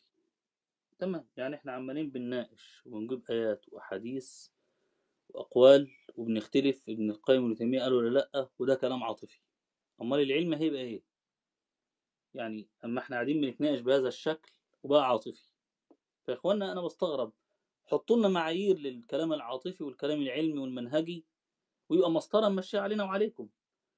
لكن أنا أستعجب. زي أحد الناس مرة بيناقشني يعني آه، على الأستاذ سيد قطب قال عنه إرهابي. قعدت أجيب نصوص متوافرة لسيد قطب فقال والله آه، فاجئني الشيخ حسام بضعفه ضعفي. طب ما تقول ضعفي في واحد اثنين ثلاثة ولا جاب ولا حرف من كلامي يعني. طب وأي منطق؟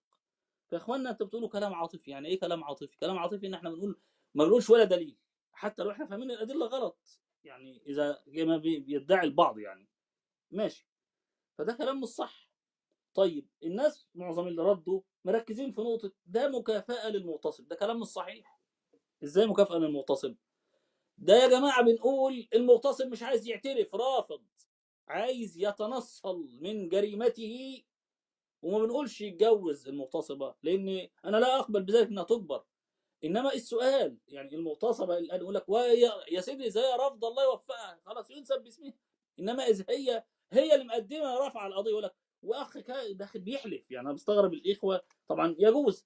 ابن القيم قال الواحد يجوز يحلف على فتواه بس دي مش فتوى. أنتوا بتحلفوا إن لا لا يوجد واحدة تقبل بذلك. لا في حالات قضايا قضية مرفوعة في مصر ومش عايز أذكر اسم معروفة القضية. واحدة رفع قضية على مغتصب والمحامي مستدل بالقانون في إن ما يتعملوش دي إن إيه وهي عايزة المولود نفسه ينسى ينسى هي مش عايزة تتجوز عايزة الأصل المغتصب ده يتشنق في ميدان عام أصلا بس عشان تثبت مش مش موافقين بالدي إن إيه ولا بنسبة الولد لأي حد. فإخواننا يبقى مين اللي كلامه عاطفي؟ أنا بتكلم من قضايا طالعة من الواقع تعترف بيها ما تعترفش دي حاجة تخص حضرتك يعني لكن آه، ده نقطة.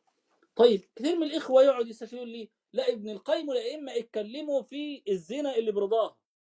إنما المغتصبة لا يعني أنا الزنا اللي برضاها. لها حق أن ينسب الولد للزاني اللي ما اتجوزهاش. ده الرأي. إنما المغتصبة يعني اللي ماشي على حل شعرها نحل لها مشكلتها. إنما المغتصبة المجبرة دي يعني لا دي, ولاعب جاز بقى بابنك. ده مش منطق يا إخوانا. أصل التكلم لا بالمناسبة حضراتكم أنتوا بتدعوا إن أنا جبت على غير قياس ده كلام كله مش صح. واحد فينا مش فاهم المسألة صح. أو محتاجين نفهمها مع بعض. يا جماعة الفقهاء ما بيتكلموش في الزنا هنا لا على اغتصاب ولا مش اغتصاب بيتكلموا عن الزنا حكم ابن الزنا فقط. قضية الزنا بالاغتصاب بتتناقش مش في باب الزنا بتتناقش في باب الحرابة. اللي هو هل كان هذا الاغتصاب بسلاح ولا بمناس ولا لأ؟ هل كان في صحراء ولا في مباني؟ لا شروط الحرابة. زي السرقة السرقة بتتناقش في باب السرقة حد السرقة. اللي بتتكلموا عنه الصلب والقطع والأيدي من خلاف ده ده الحرابة اللي هو السرقة المقترنة بالسلاح. حضراتكم راجعوا أبواب الفقه ده اسمه باب الحرابة. الحرابة لها أحكام تانية. النسب بابه لوحده اسمه ده باب الزنا ونسبة الزاني ابن الزنا للزاني سواء كان اغتصاب أو عن زنا اسمه ابن زنا. ما فيش في ال... في ال... كلمة الاغتصاب ده مصطلح معاصر. يعني مصطلح اتاخد بهذا الاصطلاح إنما كل كتب الفقه بتناقش الزنا. الزنا بقى سواء بالإكراه ده اسمه باب الإكراه في الفقه. هل هو بالإكراه ولا بالتراضي؟ فالكلام اللي اتناقش في الفقه في النسب لابن الزنا ما, ما فرقوش ما ميزوش. طلعوا لي أنتوا بقى التمييز ده جه فين؟ يعني هاتوا لي أنتوا لا أنتوا نص قولوا لي. الامير دول قالوا إن ابن الزنا من المغتصبة ها؟ لا ينسب للزاني طلعوا لي أنتوا النص مش أنا اطلع النص. الأصل أنت اللي بتمنعه المحرم والمنع واللي يجيب بالنص. إنما اللي يرى بالإجازة ما بيجيبش نص حضرتك الأصل في الأشياء كده. ده الأصل في الأشياء الإباحة اللي بنتكلم في الأصل الأمر نفسه. إنما ده في قضية التأصيل والتنظير. بعيد عن القضية دي عشان ما حدش ياخد كلامي يطبقه في الحالة دي. إن يا جماعة في باب النقاش في قضايا المعاملات في غير قضايا العبادات الأصل اللي بيحرم هو اللي بيجيب الدليل النص مش اللي بيجيز. اللي بيجيز الأصل الأشياء إنها جائز. لحد ما حضرتك تجيب لي نص يمنع. نص قطعي الثبوت قطعي الدلالة. ولك أن يكون- ظني وتاخد بأنه آه يمنع. لكن لا تمنع بقى من اللي ياخد رأي آخر بناء على النص ظني الدلالة أو ظني الثبوت. فدي ده المسألة اللي لازم إخواننا تنظروا فيها. طيب أصل الآية وقالت يعني كذا. طيب يا جماعة ده الإمام الرازي يقول في أنتوا بتقولوا اصل الآية لهم الامام بس في التبني لا ويستدل بأشياء أخرى. الرازي يقول في تفسير بينا في أصول الفقه أن استنباط تأويل جديد في الآية لم يذكره المتقدمون جائز. ونقل القاعدة نقل المقر. الفقيه الحنبلي سراج الدين عمر بن علي بن عادل الحنبلي الدمشقي النعماني في تفسير الالوسي في تفسيره ونقلها رشيد رضا نقل المقر وأضاف وعدل فيها قال ثبت في الأصول أنه يجوز للعالم أن يفسر القرآن ويفهم منه ما لم يكن مرويا عن أحد بشرط الا يخرج بذلك عن مدلولات اللغة العربية في مفرداتها وأساليبها. طيب أنتوا قعدتوا تقولوا عن الحديث ولد الزنا اللي صححه الشيخ الألباني وما عنديش مشكلة في تصحيحه ونقلتوا كلام الشيخ الألباني مقصود ولد بولد الزنا المنسوب إليه. طب إذا أنتوا اخذتوا من النص على غير ظاهره بينما عايزين تمنعوا من الأخذ بالآية من عمومها ادعوهم لآبائهم. ما برضه في المسطرة يا جماعة أنتوا أنتوا نفس الحالة. يعني بتنكر في شيء وبتعمله. الأخ الكريم الأخ عمران برضه كلامه عن المقاصد وإن المقاصد الكلام فيها لا لون له ولا طعم. يعني أنت تهدر جهود علماء أثبات كلامه في المقاصد واصلوا ونظروا تنظير. ماشي في ناس بيحاولوا يتخففوا من الشريعة وتهربوا منها والتكاليف باسم المقاصد طبعا المقاصد الشرعيه والعلماء ضدها. يقينا إحنا ضد أي حد يتفلت من الشريعة باسم المقاصد مفيش كلام ده. وأنا مش من أهل مش من المختصين في المقاصد دع- دعوة وتاصيلا إنما لا ده علم مستقر وله أدواته وله تنظيراته وله أهميته. قال إنه الحكم مش مش الح- الحكم ما هيش المقاصد. جزء من المقاصد حكم لكن ليست المقاصد حكم لا. وإلا أما تيجي تشوف لتأصيل ال- الإمام الشاطبي للمقاصد وإن. ال- ال- الضرورية والحاجية والتحسينيه الضرورية دي كلها اللي هي إيه؟ أصول ثوابت في الإسلام. دي مش حكم دي أصول.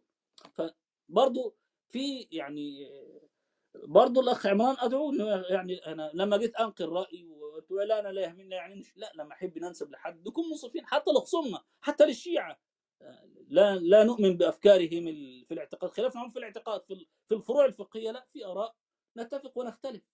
فبرضه يا إخواننا نقطة مهمة برضه هو قال أنا عامي وأنا هو عامي على راسي يا عمي ما عنديش مشكلة يعني إحنا عوام. ومع ذلك جه عندي لما اتكلم وأنا قال لا أميل الاخذ بالمصلحة. طب أنت عامي ودخل ترجح في أصول الفقه؟ ما نفس الحالة يعني. فبرضه يعني إخواننا ال- ال- الأمور محتاجة إن إحنا النقاش لا مانع يعني وارد يكون سبق لسان آه، بيحدث يعني آه، مسألة برضه الإجماعات لما لما نقولها لا المسألة يا إخواننا الإجماع لما يت- يتقال في حاجة يكون إجماع متيقن نتكلم إجماع يقيني ولا إجماع سكوتي؟ ومش عايز أخش في تفاصيل ومصطلحات هتبقى خاصة بأهل العلم عشان آه، يعني عايزين الناس تستفيد أكتر يعني. الأخ الكريم اللي الأخير الأخ محمد عطون آه، بيقول عطون كان باعت لك رسالة يا مولانا قبل بس ما تكمل كان باعت لك رسالة بيقول لك إن الأمر عندنا الإمام مالك قال الأمر عندنا في الرجل يغتصب المرأة بكرا كانت أو ثيبا وهو قال لفظ الاغتصاب وبيقول حضرتك إن أنت قلت لفظ الاغتصاب مستحدث لكن هو الإمام مالك قاله فبيصلح على حضرتك بس. آه، آه، ربما يبقى جزاه الله خيرا. يعني يبقى أرجع للنص وأشوفه يعني أرجع للنص وأشوفه اذا كان موجود يبقى خلاص صحح لي المعلومة لكن بقول لك الاغتصاب يا اخوانا بيتقال أو مسألة استخدام القوة القوة مع الفعل الجريمة بيتحول الحرابه ده شروط الحرابة. آه، مع مع تفاصيل في المذاهب يعني. خلاص؟ طيب يعني آه، وهتبقى جاية من باب الغصب اللي هو الإكراه اللي أنا اتكلمت عنه الإكراه. ماشي يعني آه، جزاه الله خيرا. القضية إن هنا الأخ كان بيقول لك إن بنكافئ ما بكافئش الزانيه ولا بكافئ المغتصب ولا يحزنون. ده هو المغتصب مش عايز أصلا يعترف ده عامل جريمته وهربان بيها. ده هو أنت ده موت وسم المغتصب إنك تنسب الولد له. ده هو المغتصب ولا ولا عايز هو عايز تفكره بجريمته ان في ولد. ده ما أحب القلب إنك أنت ما تنسبلوش. يعمل عمل- عملته وطالع براءة منها. انما اخوانا تقول لك ده إكرام ومكافأة. مكافأة لمين؟ ده لو جاي للمغتصب ده عايز ينسبه لنفسه فيروح يتجوزها ويعرض وينسب إنما ده هو هربان عامل جريمته وفالب بيها ولا عايز يعترف ويوم ما تقول لك إيه هو أنا ضامن مني ولا من غيري؟ ده الوقاحه اللي بتشوفها من الزنا والمغتصبين يبقى مغرر بالبنت أو بكذا وما ببرأش البنات اللي بتبقى فيها يعني غفلة إنما الكلام اللي مغتصبة دي ده ملهاش أي ذنب لا ذنب لها مطلقا. فدي مسألة يا إخواننا اللي أنا بتكلم فيها لا واضح إن في تصور مش متصور الموضوع صحيح. إن ده إكرام للزاني مش إكرام للزاني. ابدا. إحنا بنتكلم على المظلوم المجني عليه هنا. أقول لك أصل ينسب لها. هي إزاي تعمل إيه في المجتمع تنسب لها؟ هي مش آه يعني طبعا يكفيها الولد وبعدين تقول لك أصل لا- ليس له لا- ليس ليس ابنه. طب أمال ابن مين؟ ابن طب أنت نسبته للمرأة. يبقى إشمعنى نسبته؟ ما هو أصلا من مين؟ يخرج من بين الصلب والترائب الخلق الإنسان من ولد من ذكر وأنثى. شرعي غير شرعي إحنا بنتكلم هنا الحكم الشرعي معروف إنما ما فيش مخلوق متخلق من من اثنين رجل وامرأة. طيب نسبته للأم ليه اللي مش عارفين له أب؟ إنما إذا تعرف إذا عرفنا له أب ما الحكم؟ نعمل فيه الأب ده حتى قابل أو مش قابل مش بمزاجه مش هيعمل الجريمة ويفلت وتبقى اللي قاعدة تعيش بعذابها ودنيتها وتواجه المجتمع بالدنيا وحياتها. هي المرأة المغتصبه يعني أي أي أي ماشي. في آراء قالب بده على رأسنا من فوق لكن في آراء تانية. في برضه أحد الإخوة اللي قال لك إيه؟ أنا لا أعلم إن الزمان بيرجح. لا الزمان بيرجح حضرتك. بيرجح مش في الثوابت طبعا إحنا اتكلمنا. لا الزمان قد يكون مرجح لرأي عن رأي. وقلت وذكرت نموذج أنا مستغرب الأخ يعني جاب كذا حاجة ما قلتهاش الأخ آه، الشيخ عمران. لا الزمان بيرجح. وشفنا عند الأحناف خلاف. قالوا تلاميذ خلفوا في ثلث المذهب. قالوا ليس الخلاف بيننا وبين إمامنا خلاف حجة وبرهان بل خلاف زمان ومكان. ومعروف مؤصل في كتب ال- الكتب الفقه والأصول وغيرها تغير الزمان. ابن القيم كاتب فصل كامل في إعلام الموقعين أو أعلام الموقعين على حسب التشكيل الاثنين والاثنين صحيح. فصل في تغير الفتوى بتغير الزمان والمكان والنيات والمقاصد والأحوال. فلا الزمان بيبقى من عوامل ترجيح رأي على رأي. وقلت رأي ابن حزم اللي قال إن كتابة الدين واجبة والفقهاء كلهم قالوا لا. غيرنا كلنا والنهاردة كلنا بنفتي الناس نكتب عقد الزواج ونوثق ونشهد. الزمان اللي غير إيه؟ ما الناس كلها كانت فاهمة النص على إنه لأن دليل إن الآية جاء في الاستحباب إني فإن آمن بعضكم بعضا فليؤدي الذي اؤتمن أمانته. ما فيهاش وجوب. ابن حزم اللي رأى الوجوب. النهارده بنفتي الناس بده لا لأن الزمن وتغير زمن الناس غير. فاذا والقضاء بالشاهد واليمين عند عمر بن عبد العزيز وغيره. لا أنا اقصد لا الزمان جزء يعني هننكر إزاي إن الزمان عامل من عوامل إن هي مرجح من المرجحات؟ آه بيرجح رأي على رأي تقديما مش معناه تضعيفا. لا تقديم هذا الرأي بنقدم في هذه الحالة الآن لأنه زي قضية المغتصبه ليه النهارده بتقولوا تاجر المخدرات؟ ما هو تاجر المخدرات آه، حكم حكم الخمر بيعا وشراء ما هو الخمر؟ ليه تاجر المخدرات ياخد إعدام؟ لإني أصبح حرابة بيدمر مجتمع. إيه اللي خلى الناس تاخد بهذا الرأي؟ اللي هو عمرنا على تاريخ الإسلام شفنا تاجر خمر خد إعدام؟ ما حصلش. يعني لكن ليه؟ لأن النهارده أصبح هذه الجريمة بتؤدي لتدمير مجتمع. مش تاجر الخمر كان زمان بيبيع ازازه الواحد يشربها يروح يشربها في بيته. إنما النهارده الهيروين والكوكايين والمخدرات بتدمر شعوب. الزمن غير ولا ما غيرش؟ آه الزمن خلانا نغير ونميل نميل إلى رأي آخر أشد حسما مع المجرم. فيعني هذه معظم ال- ال- ال- الإشارات للإخوة اللي عقبوا يعني. هناك أمور أخرى لكن لا يتسع المقام مش عايز أطول أكثر من كده.